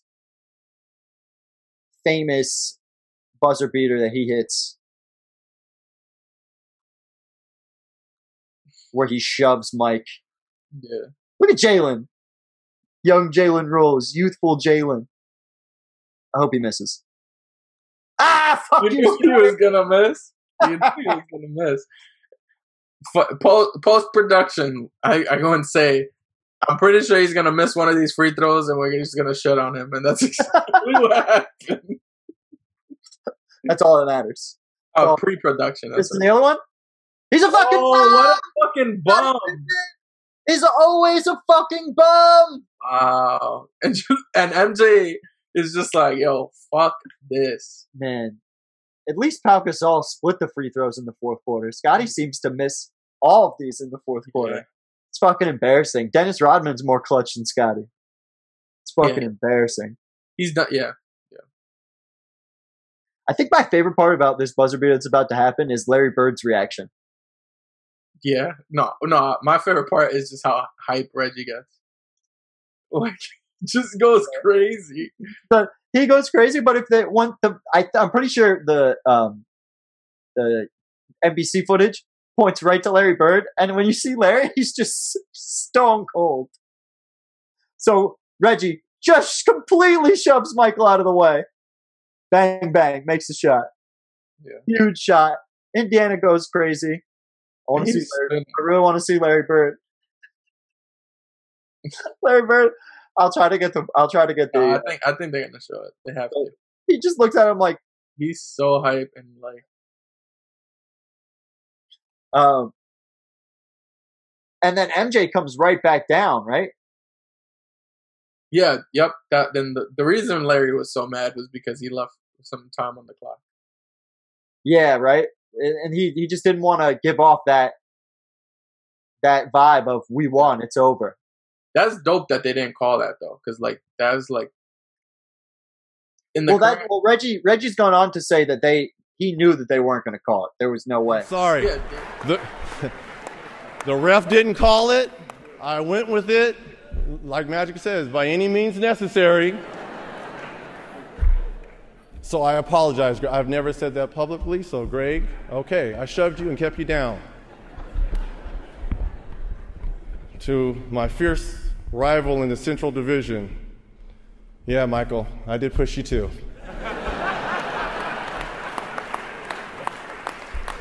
But I've seen you do it so many other times to so many other players.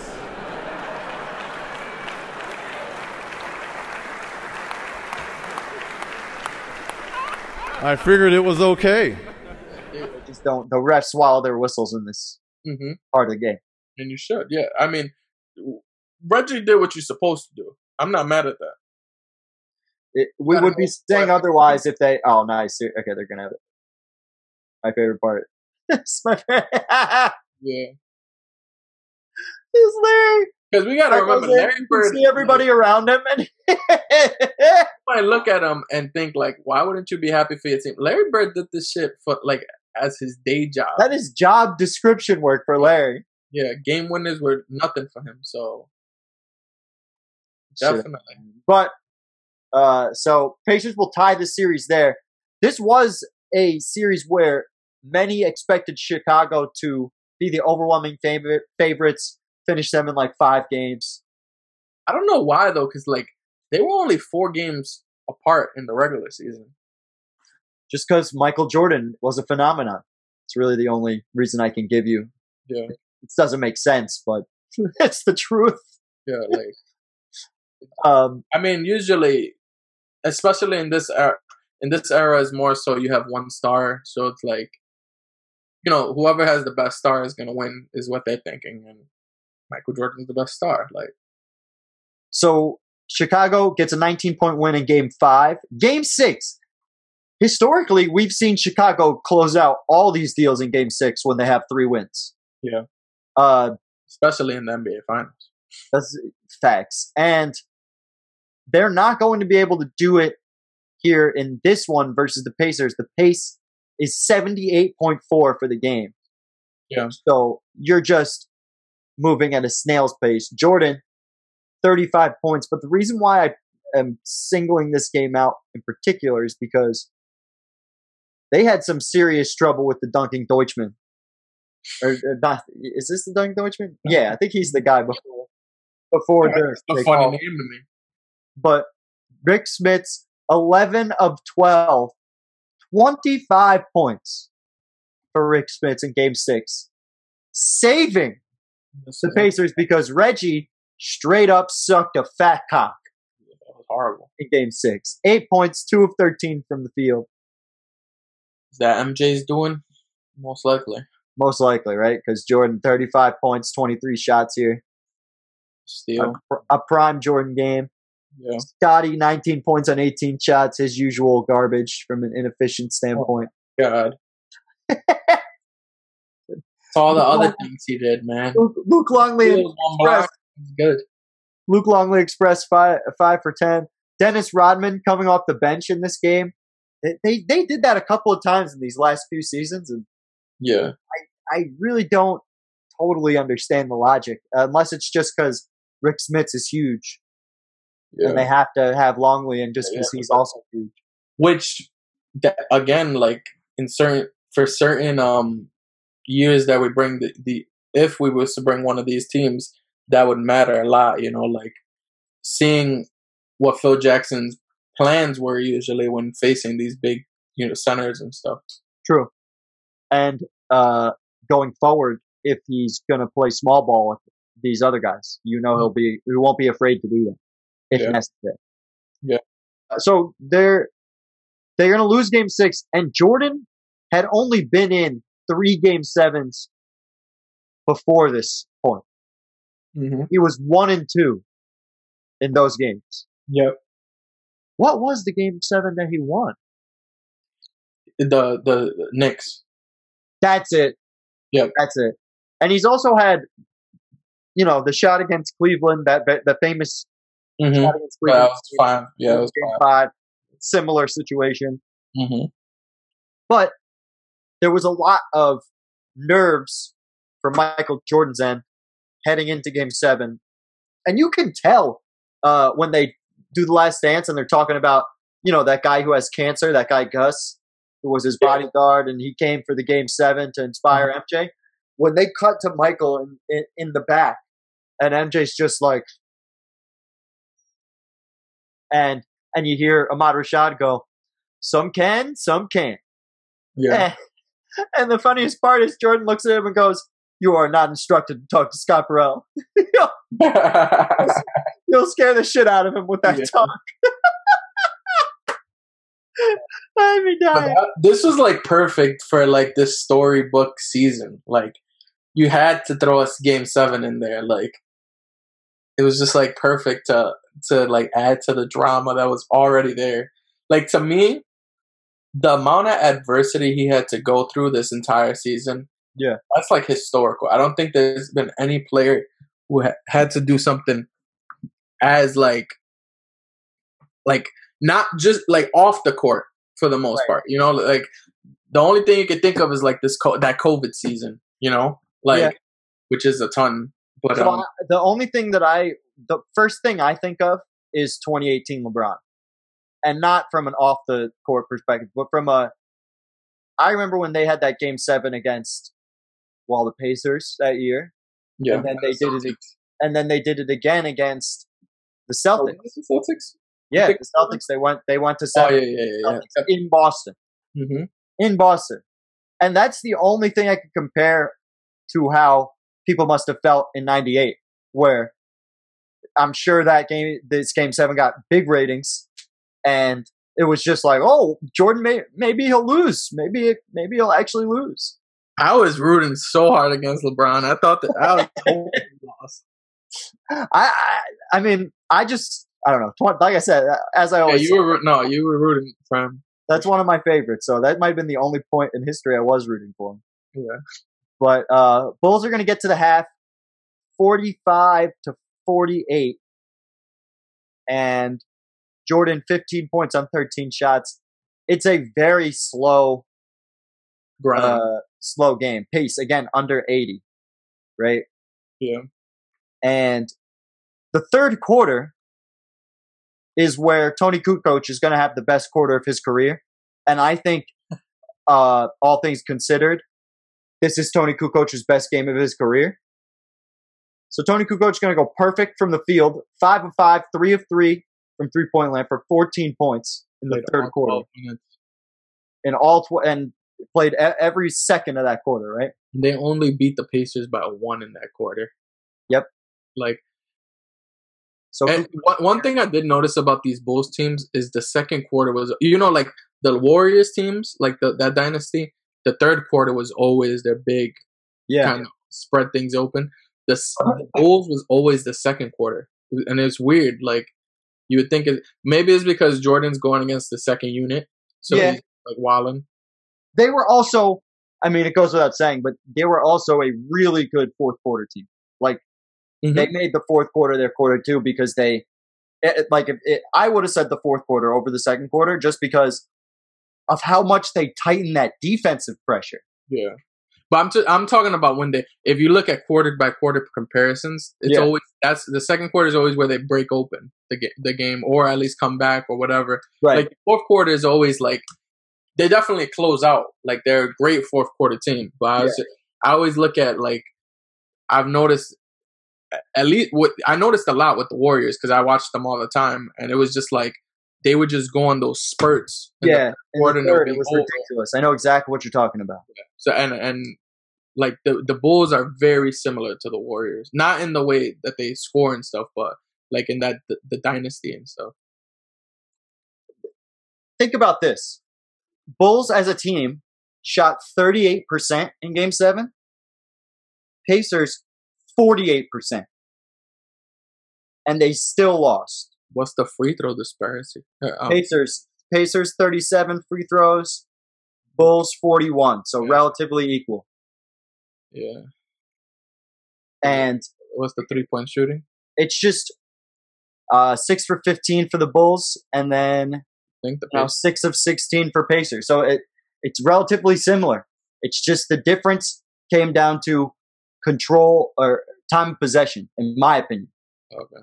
Because was, uh, my one more thing. What was the turnover? turnover differential, Yeah,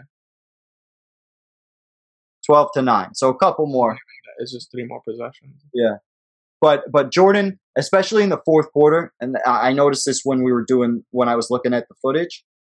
In the fourth quarter, it's not like he plays super well because he doesn't, Mm-hmm. but it's just like like a quarterback. It's the closest thing I've seen to quarterbacking. And LeBron's the only person, and Kobe did this too, also, uh, when he had it. But that ability to just, okay, this is how the game's going to have to be in order for us to win. Mm-hmm. We got we got to keep the possessions down. We got to tie. We got to play hard defense, and I, I got to, you know, make it happen here. Yeah. And it's just this is, I think, the luckiest the Bulls got in this whole dynasty. If we're going to talk about just sheer how the fuck did they win this game? Because if you look at all the numbers, like I said, it doesn't really add up Yeah, as to why it happens. But in the fourth quarter, they just they're able to edge them out ever so slightly and and, and get it done. It's it's just pure Like it's all experience and know-how. That's, Mhm. that's all it is. And Reggie Miller to this day feels like this got away from him. Completely got away from him. And I feel like he didn't play bad. Like he played No. like I feel like they he did as good as he could do. He he feels like to this day that he was the better team, that they had the better team than Chicago. I I can't tell him he's wrong, but he didn't win the fucking series. So tough shit, Reg. but I don't know. I feel like I feel like they would have lost against the Utah though, more than likely. Probably. Well, maybe. I mean, I don't. I don't know. That that'd be something interesting to look at. Uh, Or hypothetical, in another hypothetical, just like or just a random. the Bulls don't exist, what happens? but uh, long ass hypotheticals because you're, you're going. Bull- Bulls are gonna Bulls are gonna make their sixth NBA Finals of the '90s, and the second straight time they face U- the Utah Jazz. Yeah. I had something written down for game one. and Utah wants to get it back in blood. If y'all know that song, get it back in blood. They Utah beat Chicago during the regular season, Yeah, and many felt like this was a very even matchup Yeah. going into it. I don't know. Honestly, honestly, it depends on who you ask. Some people felt like it was very even, and then other people felt like, ah, Jordan dominates them. You know, the the biggest thing I know Utah's biggest thing was they wanted they wanted um they felt like if they had home court advantage they would they would be able to um win the series. Um that was like that was uh, actually I remember that was a narrative and especially and mentioned in the last dance and um they got their opportunity. So because they they won the regular season series that they um they got home court because they had the same exact record. yeah, because they had the same exact win totals, and uh, yeah, I think it came down to head to head. Yeah, the Bulls. won Jazz, both. Jazz won both these games. Oh, the Jazz won both. Okay, okay, okay, gotcha. I thought this was the Bulls. Okay. That Jazz won makes both these games against against Chicago, so I, I'm pretty sure that. yeah, that's the reason. That's the right there. Yep. But they're going into game one, and they are able to take game one from MJ. I feel like this is the first game one we've seen them lose. Am I bugging? Uh, no, I think they've lost. I think they lost. Um, Because they won in '96. They won.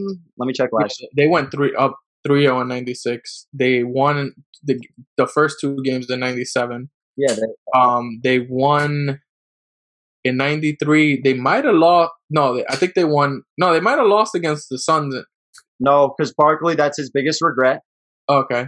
Um, and then '92. no, they, they won in a ninety drug two. game. Oh no, they lost against the the Lakers. They did lose against Lakers. Yeah. They lost against the Lakers game one and then won the next four. They did. So this was the. So isn't that fucking weird? I love fucking sports poetry. So they they lose. They lose their first game one, and they lose their last game one in the NBA Finals. Yeah. Fucking love it. Uh, Oh, But- it's a script, but we. this fucking guy. Dude, I mean, they do it on purpose. But uh, what did Karl Malone finish with in this game? So Karl Malone, twenty-one and fourteen on twenty-five shots. God. Karl Malone, you know how how much of a scrub you got to be to like.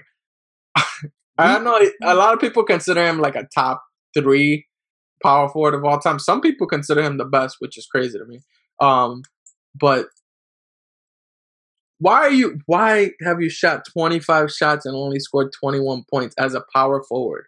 these two years, these two NBA Finals dictate Karl Malone's legacy so much because of how mostly awful he plays.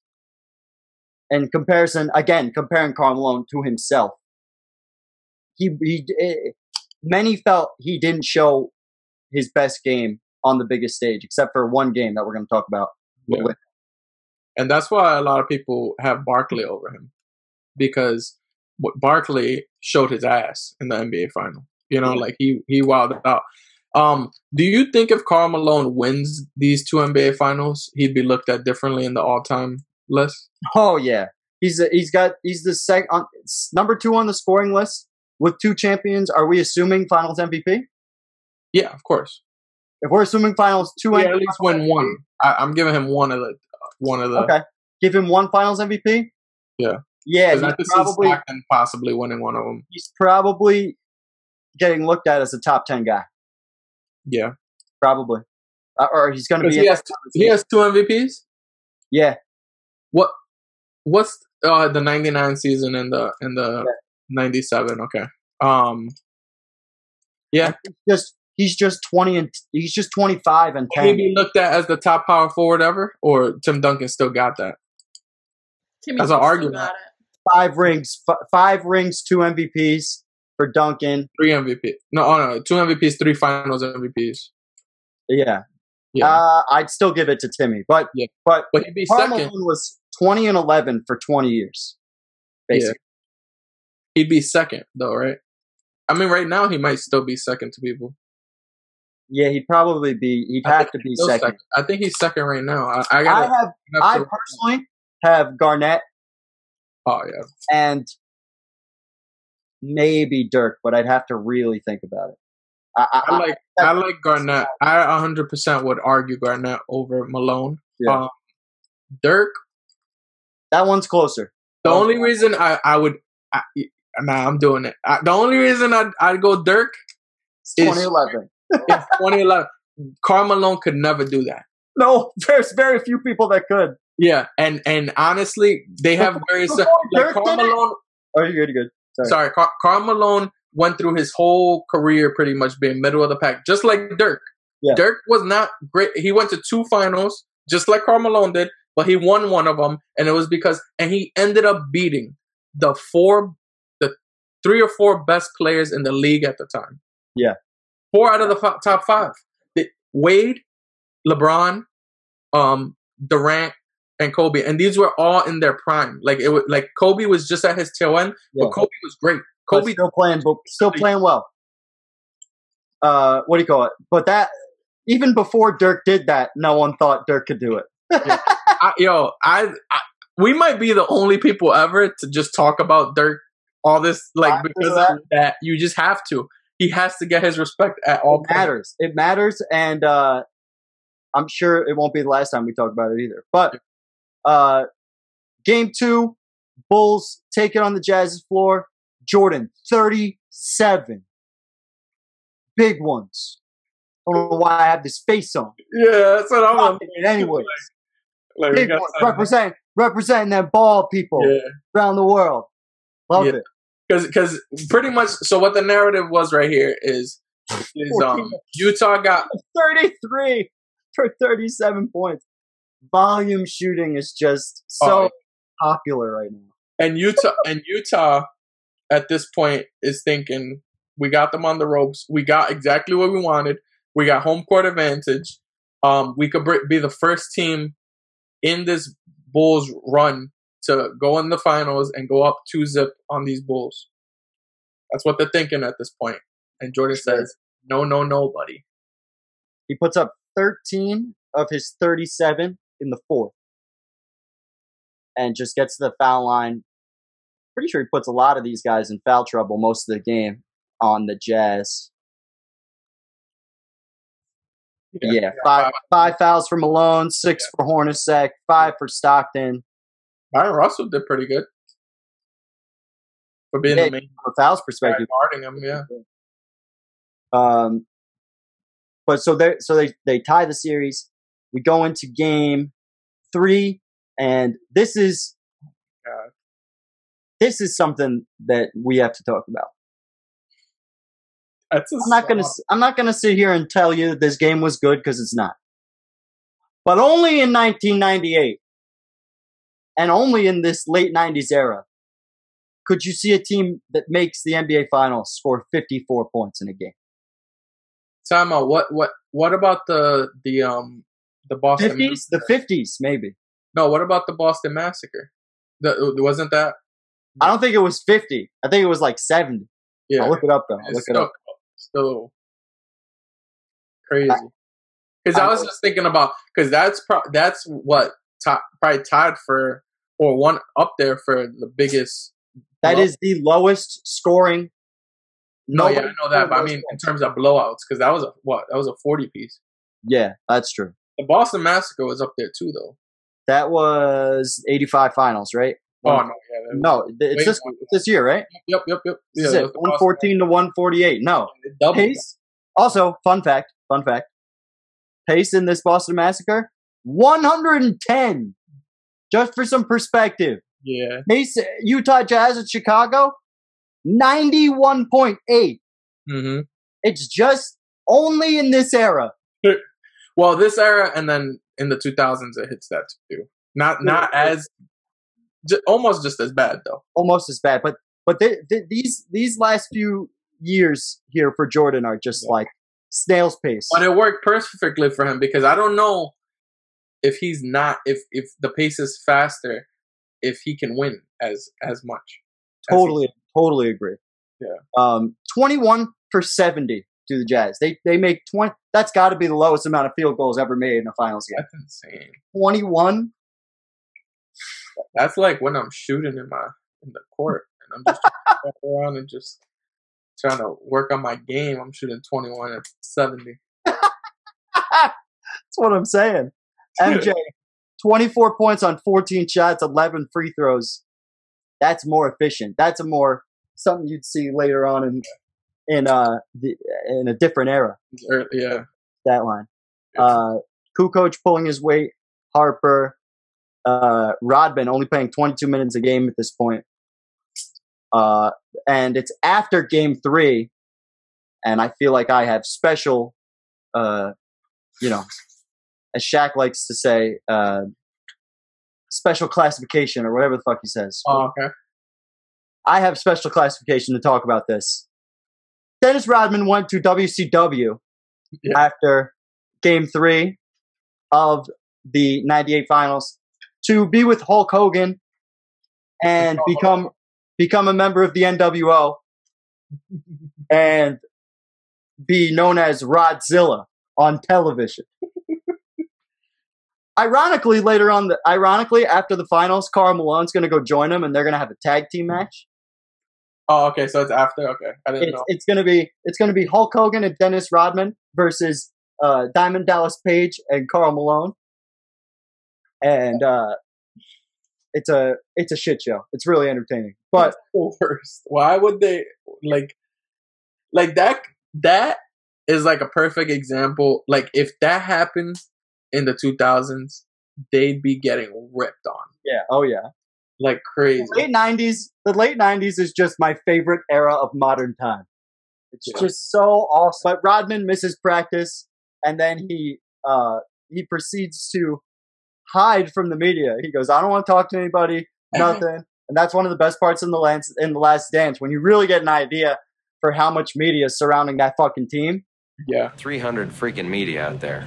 Dennis blew off practice and he got fined and he's got nothing to say to nobody. So we got to try to sneak him out gate three and a half.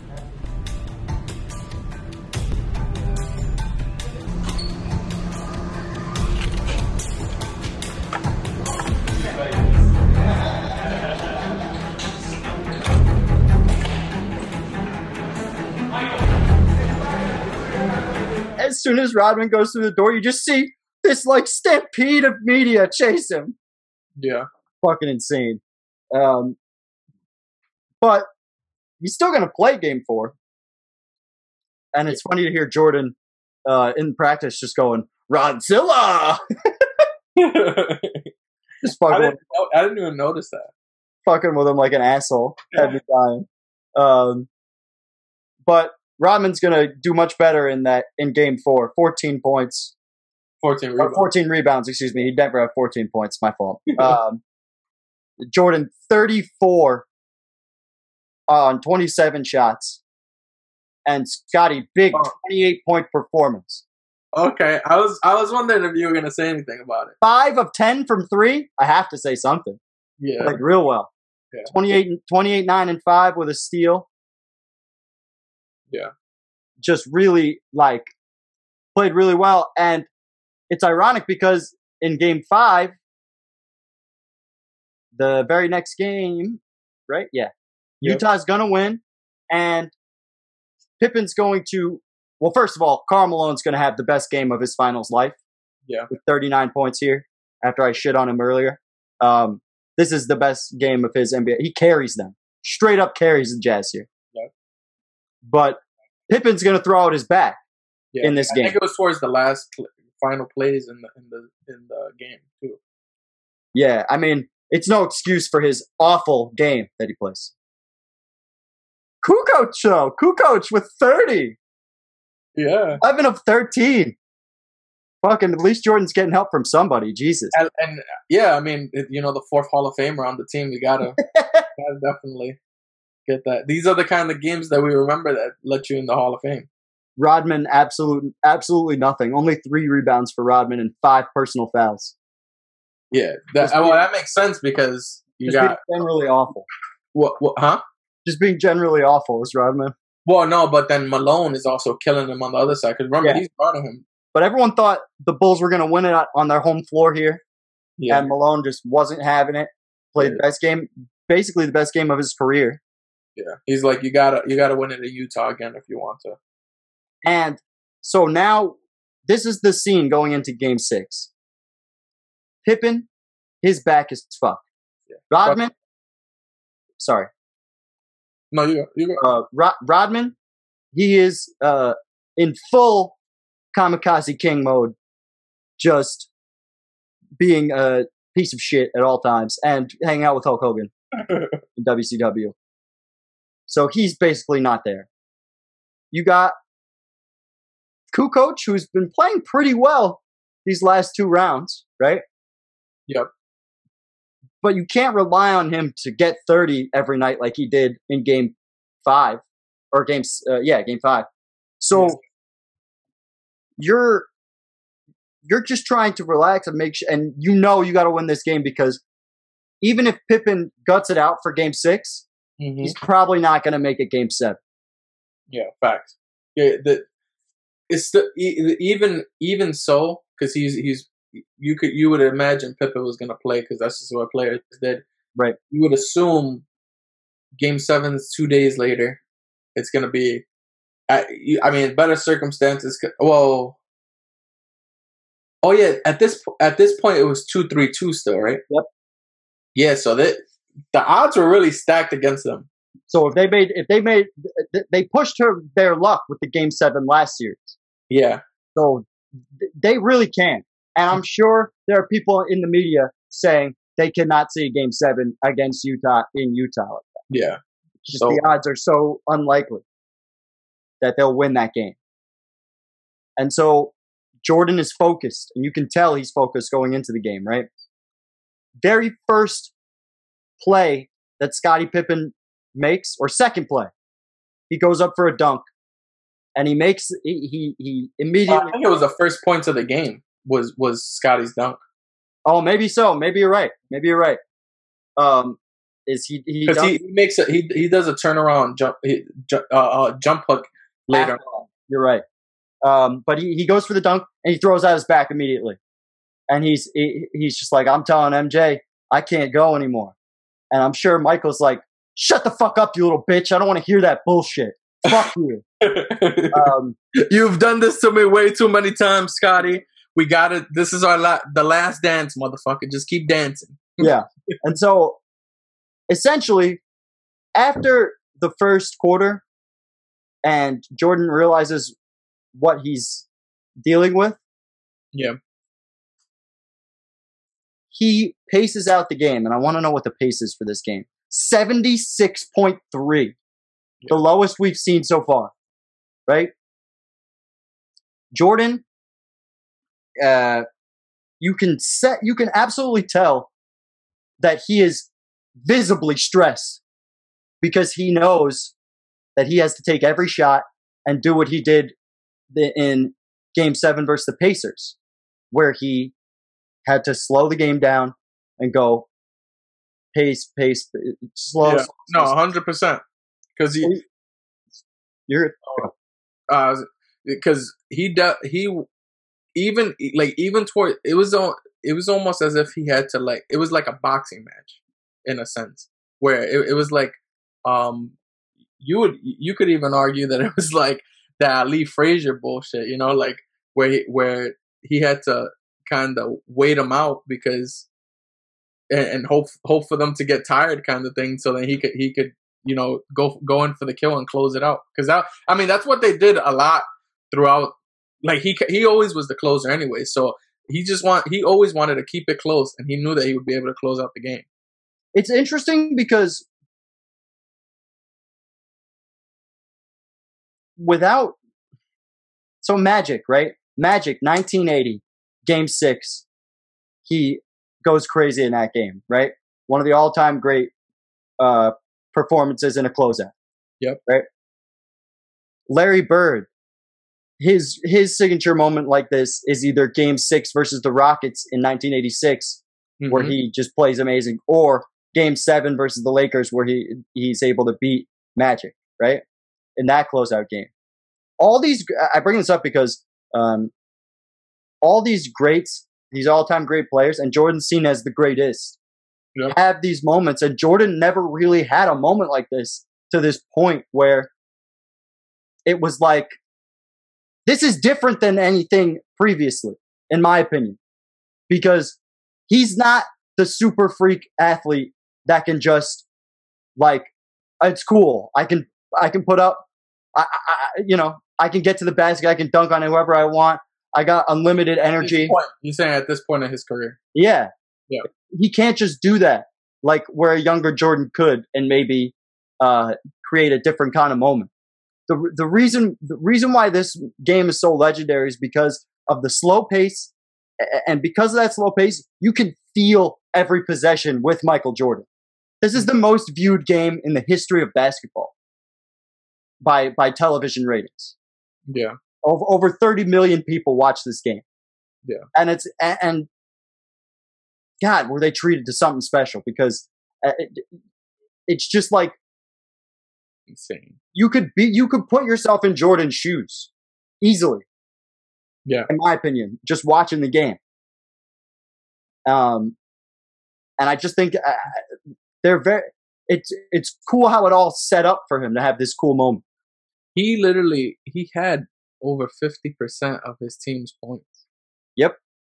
like that he he never really had that like he never really had that that often to where he need so for you to have to do that knowing the circumstances everything you had to do for you to put that kind of performance up is pretty insane especially to close it out And are they losing at halftime or is it?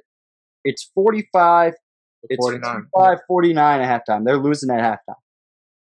Um, Pippen's just trying to get shots from the doctor so he can finish the game Yep. and be a decoy. Right? He's able to come in in the in the second half and very much a decoy. Right? Harper's taking some shots, but it's all Jordan still in the third here. All Jordan still. He's only got six points, but 16 to 17 in third. So Jazz are still up in the fourth quarter. Yeah. My so obviously they going getting towards the end of the quarter. It, you, got that last minute mark. It starts to look like Jazz are starting to take control of the game. Um, and then because I think the Jazz do they do they score their? I think they score a bucket or something, or maybe they, get a rebound, and then from the 41 second mark and So here on. we- So here we go. The the shot you're talking about right here, it's coming up right here. Yep. Is there uh, Malone's going to kick it out because he gets doubled by Scottie, who barely can really even move, and then Stockton, who I've said this before, and I'm going to say it again, underrated, just for his level of clutch, because he hits lots of shots like this in his career. Mhm. When you look at it, he's he's one of the few people that's got a game winning basket in a game seven. Yeah. Like, John Stockton is for real. Yeah. Uh, so he bangs home the three. Continue. And to me, in my opinion, it, we get the best three possession sequence in NBA history, or the, the best sequence in NBA Finals history for sure, where Jordan goes goes on right after this. He knows there's 40 seconds left. He knows that now at this point the clock is against him. Yeah. He knows he has to get a he has to get a quick shot, a stop, eh, to give himself a chance. So He- 41.9 seconds, Yeah, two timeouts on each team left. yeah. He's exhausted at this point. Remember, he how many minutes he played? Can we go back and, and just check? Gotcha. Because he he's exhausted. He Over has 40 for he sure. has yeah he has 41 points at this point. Mhm. Um, he has uh, he has he played almost the entire game pretty much, but f- f- 43 minutes. Oh, that 41 seconds. That's perfect. 41 seconds. Yeah, he's been playing 43 minutes at this point. Yeah.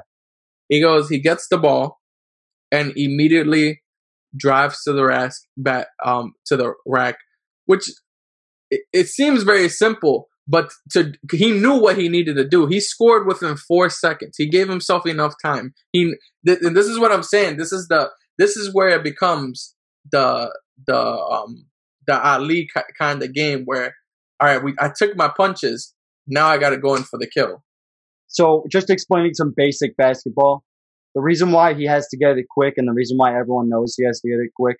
You Oh. probably know this if you're watching the show, but a two for one is the idea of that when there's a minute left, you getting two possessions where your opponent only gets one. You want to try and fuck your opponent so that they are kind of caught between that, you know, that like uh, under 30 second mark.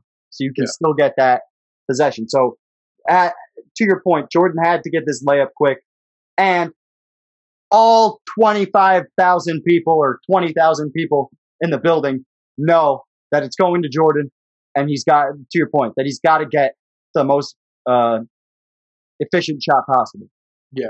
Uh, yeah, I didn't even think about breaking that down. That that that make thank you, appreciate that. But yeah, and then we get into the, this sequence, which is probably one of the most iconic. It, it, it creates one of the most iconic shots ever. You you get um, so this shit, this shit is fucking priceless though. how it happens, So, So you- Rodman, Rodman and Malone, who've been fighting all series. And th- and this is the thing about Jordan. This is what makes him so great. Look at what he does here. He takes advantage of Karl Malone. He see he's paying attention to the moment. Karl Malone is fighting for position Yeah, with Dennis Rodman. three, two. Oh, sorry. Yeah, he's trying to fight for position here. He doesn't check his right side, his, right? His strong side too. Like you should, you should really know because that's where that's exactly where you're about to go. You're gonna try to go to the right, to I mean, to your right side to get that easy layup. And That's what I think. But is that because we're children of Shaq? Hear me out. Because Shaquille O'Neal, right? You're, you're, Shaq's one of your favorite players. Shaq's one of my favorite players. We Mhm. both watch a ton of Shaq footage. If that's Shaq on Rodman right there, he's doing, he's dropping the shoulder, maybe throwing the elbow and doing exactly what you said. Get that layup. Mhm. So he better look to his strong side, right? Malone, Malone kind of likes to put you on the block a little bit like Barkley, bounce around a little bit and then hit the fade or something like that. So maybe he's just not, he's just But- not thinking about it because he, he feels like he's, like, look at how his legs are positioned. yeah. Maybe he just, he's not thinking about it like that. so my, my the reason I feel that way is Yeah. because of his positioning. It, When I, for me, if it was me in that same position, obviously I'm not an NBA player, but I'm looking at it. I know where I'm at in the court. We we set this up for this easy possession. Right. When once I get that ball, I know literally I have a bunny right to the basket. Yeah. Like, and I'm pretty sure he he's bigger than he, he's obviously over the last two games he's been doing pretty well against Rodman. Yeah. I'm pretty sure he's just trying to take he's trying to take advantage of that positioning and moment. Mhm. Um, but then we can continue. Last thing, I just want to run back to the, the Stockton make. So Yeah. this is the last make. Karl, see how he's dribbling right, just like I, I was talking about? Yep. So he's going to dribble. Watch where Scottie's going to come with the double. Scottie's right here. Watch where he comes with the double. Mm-hmm. The opposite side. Yep. right? So you're pro- so if you're if you're Karl, I got to imagine that's where you think the double's coming from. Yeah, because that and that's where they and they had been doing that all game. Like if you actually look at the entire game, they had been coming on that side on on the le- on the left side for for the double team. So I I um it might have just been. I don't know if Jordan's that smart where he's just like, all right, I'm going the opposite side now. Yeah, like, right.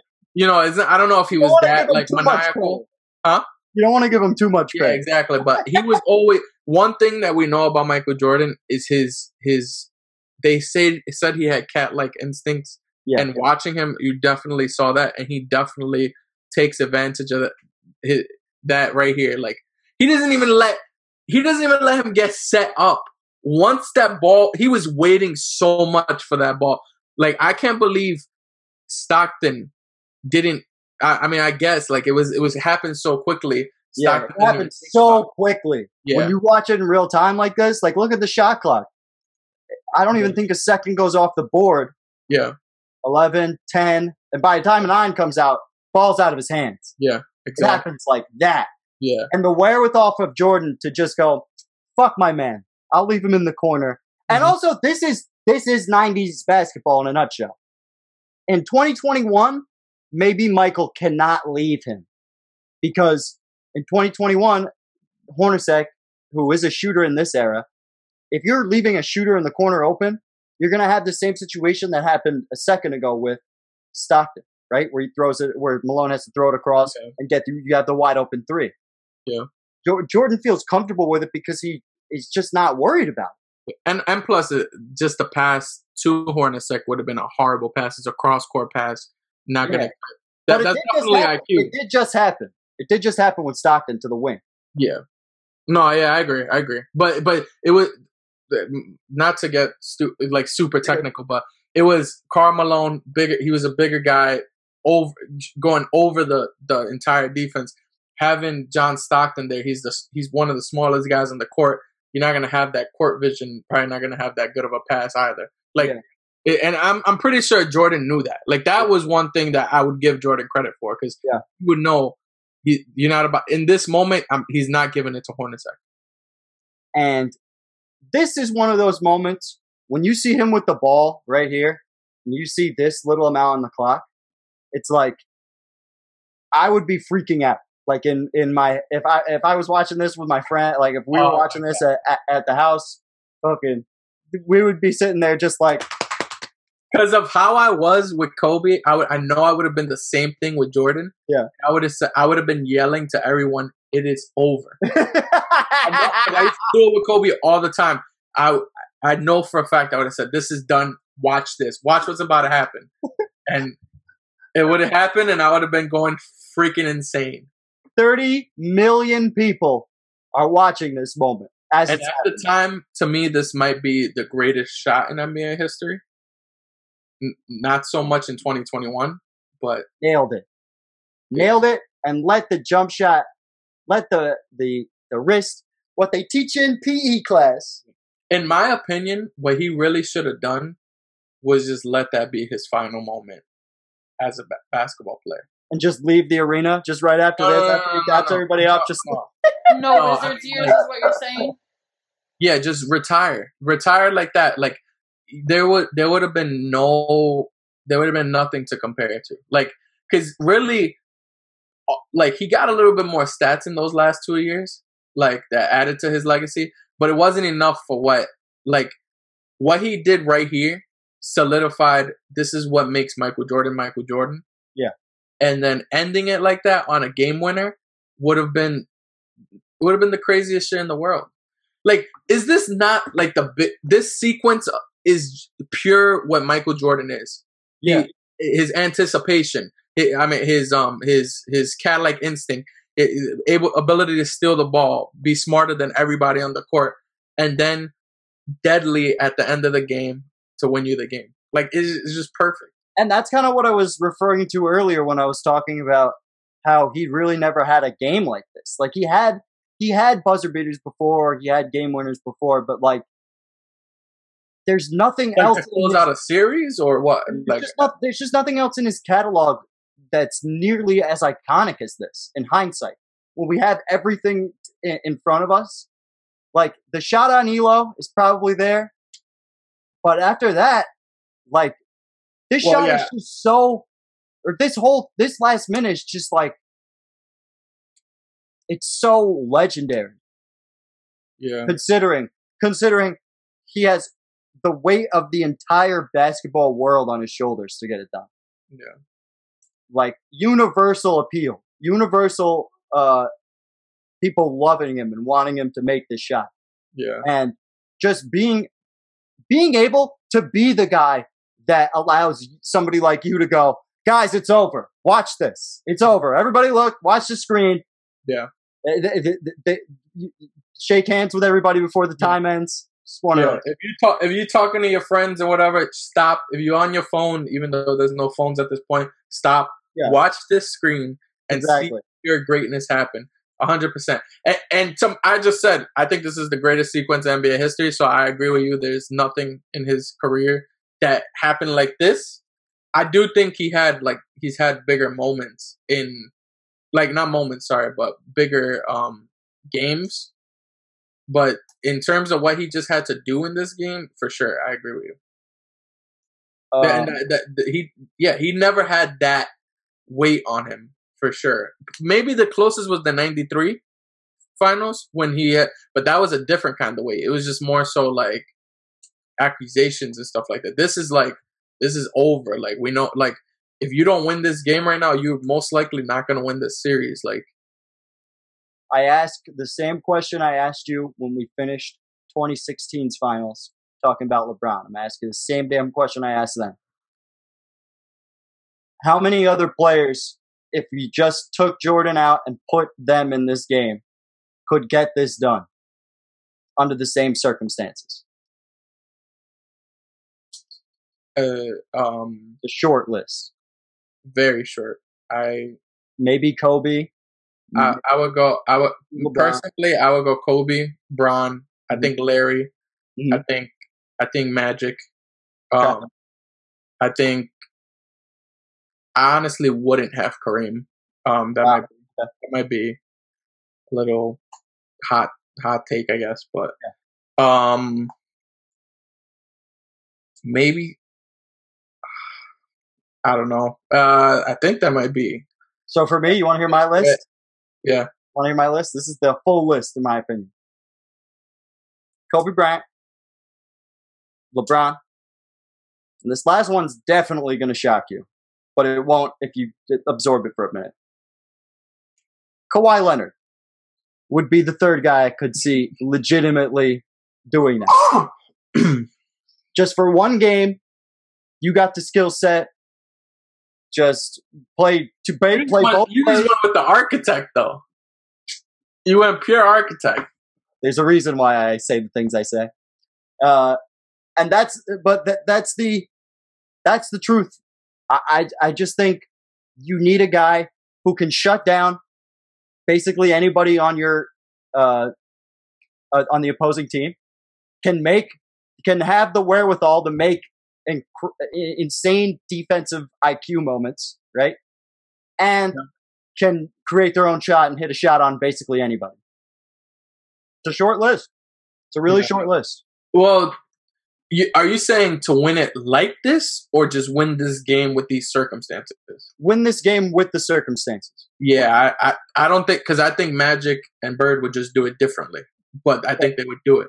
That's why they didn't make my list because I, I I think maybe Larry could probably do it, but again, it would be very different. And Magic has done it to an Yeah. extent, but it was very worse, and what and to me would a against a significantly harder team. That seventy that that those 76ers look them up, or you could just look in our Magic's legacy breakdown and we break that shit down. That ass. But those 76ers were significantly better than this Utah Jazz team. Last question of the game: push off or no push off?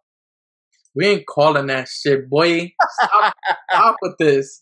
That eh, like no one. We just we literally just like with Reggie Miller. We just talked about it, and freaking he pushed Jordan pretty much to half court and made the three point shot, and they didn't call it. They weren't gonna call this shit. Like this is like very. I don't think he pushed them hard enough either. Like you don't even see that much of an extension. Yeah, like, that, that's more my question. Maybe not so much. Did it have? Do, in any era, we, it, could be now, 2010, 2000, 50s, anything. They're not calling this. They're not calling that. that's yeah. I- Especially I, now, don't Michael know um, Jordan. I see. I never looked at it like that. I I always assumed they were never going to call it. Like that's a great point that you made. Like I I, I always assumed they were never going to call it. But my my do you think that he gave him enough force, or do you think, as Bob Costas said, it was the equivalent of a maitre d seating you at your table? oh, I, a hundred percent. I I've done this to someone, and it's strictly off of looking at this. Yeah. I, I I pretty much followed it, and it's the it's because he's he's bringing in all of his his pretty much like forced to one side. So pe- they're going. He's going hard at that one spot. He just you got to think about it. Jordan literally just drove to the basket on him, like in that same area. So he Jordan is playing a mind game right now. He's pretty much saying, "You're gonna think I'm going to the same exact spot, Yeah. and I'm gonna take advantage of all your momentum, pull back, and get an open ass shot." Like that was all a mind game on him. It's one of the best crossover jump shots of all time. Oh my god, it's the to me, yo, like strictly off of like creating your own shot, like the the moment. Like I really, I would say this is the greatest shot of all time. But Ray Allen's obviously with the circumstances, everything was insane. Um, but Jordan like did this all on is all on his own. This is all created on his own, and I, it was it's just so beautiful. This is the way you wanna end the series, like Yeah, and, and and come on.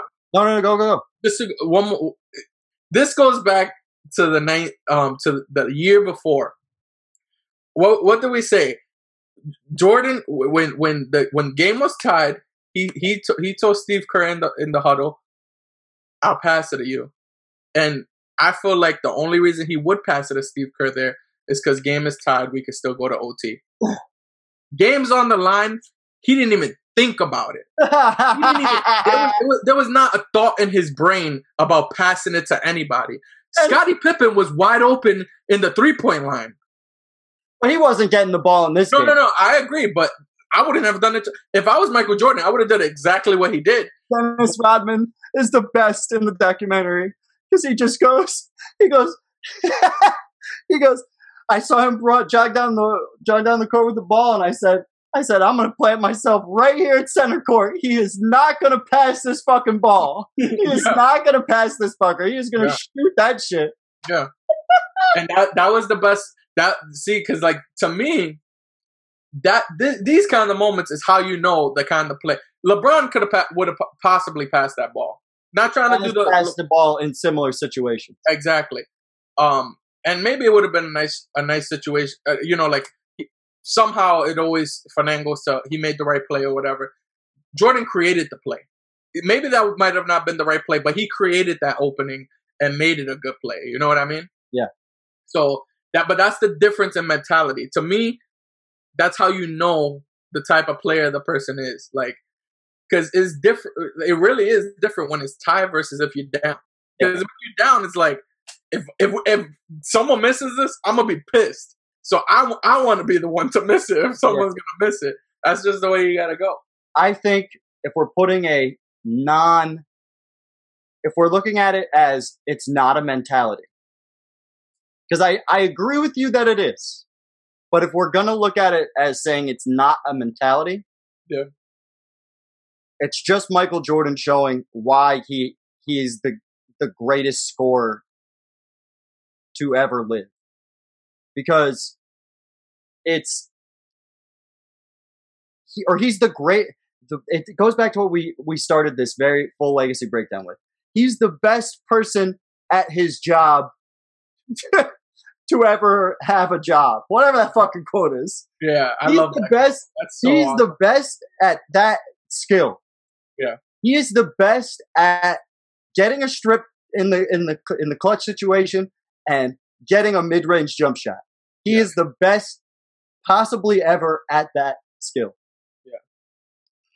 and it's crazy. And this goes back to, and, and this is what, like, and this is just gonna be a, a Michael Jordan cock eating mom, moments, It's but it's, time. it's it's necessary. Yeah. This these are the things you got. Wilt Chamberlain, you got James Harden, um, and you even have Kobe Bryant. Like you you have guys who were great scorers, but they they didn't do it like this. Kobe was obviously the clo- that's why he's the second. Like that's why everyone considers him the second greatest shooting guard, whatever. But Yeah. Michael Jordan did it in this way. Like he scored, but he played the the best defense in the league, or arguably the best defense in the league. And he he at the end of games, it was pretty much it's over if you give me the ball last. Yeah. And not you can't say that about some of these great great scorers. Like Kobe was good at it, but not like Jordan. Like and that that's why he he's considered the great because eh, at the end of the day, when you have great team a great team, you're always gonna be in the game. Once you get to that and this is why I really do feel like killer mentality this is where the killer mentality separates people. Cause when like for instance, Jordan and and and, and LeBron, I do think LeBron has some t- type of a killer mentality, but Sure. like they both are good enough to get you towards the end of the game where where it's close. Yeah. But when you have that killer mentality, these moments are created where I'm gonna win at any means at any means necessary. I don't care what the circumstances are. I, I want to win because I want to freaking Take And- your heart out. I want to take your heart out. I want to end this game. I need to end this game because it's because uh, it's a total understanding of the moment. It's a total uh, sen- we always see on ESPN and like Stephen A. Smith and Skip it. We always see these guys talk about sense of urgency. hmm This is That's the, the definition. hmm This is the definition of sense of urgency. facts, And if the career ends right here, which it should have. He should have just let it. Jordan has the all-time the all-time career points per game total, right? Yep. I'm pretty sure he's still got the all-time career playoff total Oh yeah, playoff. Yeah, he's tied for points per game in his career. with Papa Will. But we we- still we'll talk we'll talk about that part of it at a later at a later date because we got two more seasons to go with this fucking guy. But if we if we just cut if we cut those last two off, thirty one, six, and five and a half, two and a half steals a game, shooting fifty percent for his career at the guard position, and averaging almost a block a game too. and average yeah, and almost a block a game, basically a block a game. Yeah, Yeah, dude, that's the goat by every stretch of the imagination. Mm, yeah. Facts. It's not even. Yeah, to me, it's not even a discussion. And then in the playoffs, 33 points a game for Jordan. 33, six and a half, and six, basically. Two steals, a block, shooting 48%, 49%. Yeah. And six championships, 6 and 0 in the NBA Finals. And And just just so because because this is still relevant throughout his entire career. Yeah. Jordan had in his whole life eleven attempts at a championship, and he literally went eleven and zero. Every single time he got to the games, he won. be it Olympics, NCAA, uh, NBA High school. Finals. I think I think oh no, not high school. He doesn't. He didn't play in that. But yeah, but I, I feel you. That's crazy. Yep. And so he's the, the Bulls are just gonna end. That's it. Exact. And and the crazy thing is, the, this last dance season could have just as easily not have happened. You mm-hmm. know what I mean? yeah, As we opened with, the, the, they could have just as easily retired the year before and Yeah. finished it out. But you could argue that Jerry Krause made him more legendary. Maybe so. But but but Jerry Reinsdorf comes to Phil Jackson at the end of this year mm-hmm. and says, Fuck Jerry Krause, that guy's an asshole. I want you back. right? And It's different when you see them win it. Like you, like he's probably like, I just saw you win it. Like we got, we got to. I want gotta to. at least try. Yeah, yeah. And uh, Because they didn't. Ex- they probably didn't expect them to win it. and Phil says, you know, it wouldn't be fair to Jerry. I think I, I think this is it's time. I'm just gonna walk away. Yeah. You know, and with that, the the the the golden goat has to walk away as a man of his word because he said, if Phil Jackson's not my coach, I will not play. Yeah. And that's uh that's gonna be the end Yeah, it should have been that. Or For so now. we thought. for now. I do. I do want. I do want to say the, the reason I feel like J- Jerry Krause made the legend better Yeah. was because in reality, like Jordan wanted to go out swinging, Facts. but Jerry Jerry Krause made it so that you only saw him on top. So it's always that what if, Great point. and that that I think that's what makes it more legendary because you always have that. That's why you have the people say they could have won eight straight. Yeah. that's what you know. Like it's be, because of because he didn't allow them to ever lose. Yeah, I agree. At, at least in the in the highest, you know, in, in the top. and, and it's just like and we always look at i'm trying to think of an of a great example of that the guys that pass the torch quote unquote hmm usually aren't looked at as the goat for whatever reason KG, who like stayed in forever and looked old, or Paul Pierce, they looked old by the time they left, and it makes you think like, why are you still here?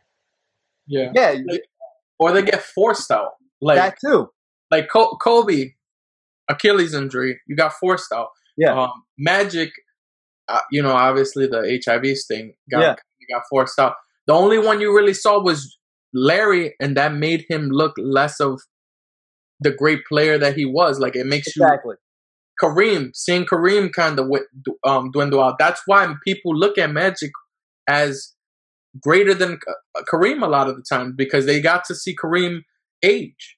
And If that's- and- Yeah, Uh, it's very just like what you said with Magic. If he if he didn't have the AIDS or excuse me the HIV situation happen to him, yeah, maybe he ends up because he when he comes back right in 95, 96.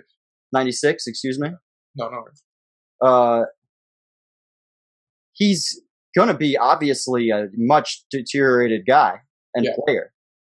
hmm gonna put a what do you call it? Here we go. Fifteen, uh, six and seven, basically. Yeah. If we saw him do that as he aged into his career, who knows where he'd be placed all time? Yeah, like to me, if if Kareem would have just retired right after '87, on top, I Yeah. think I think I think it make he he he does his career a better. It's better for his career. I feel like players when they come back, it does a distur- disservice. Like It happens a lot with fighters too.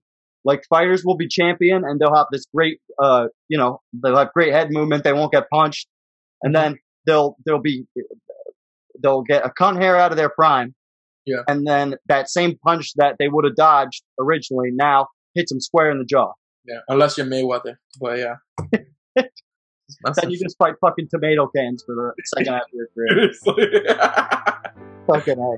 But but we're moving in to the most controversial part of Michael Jordan's career.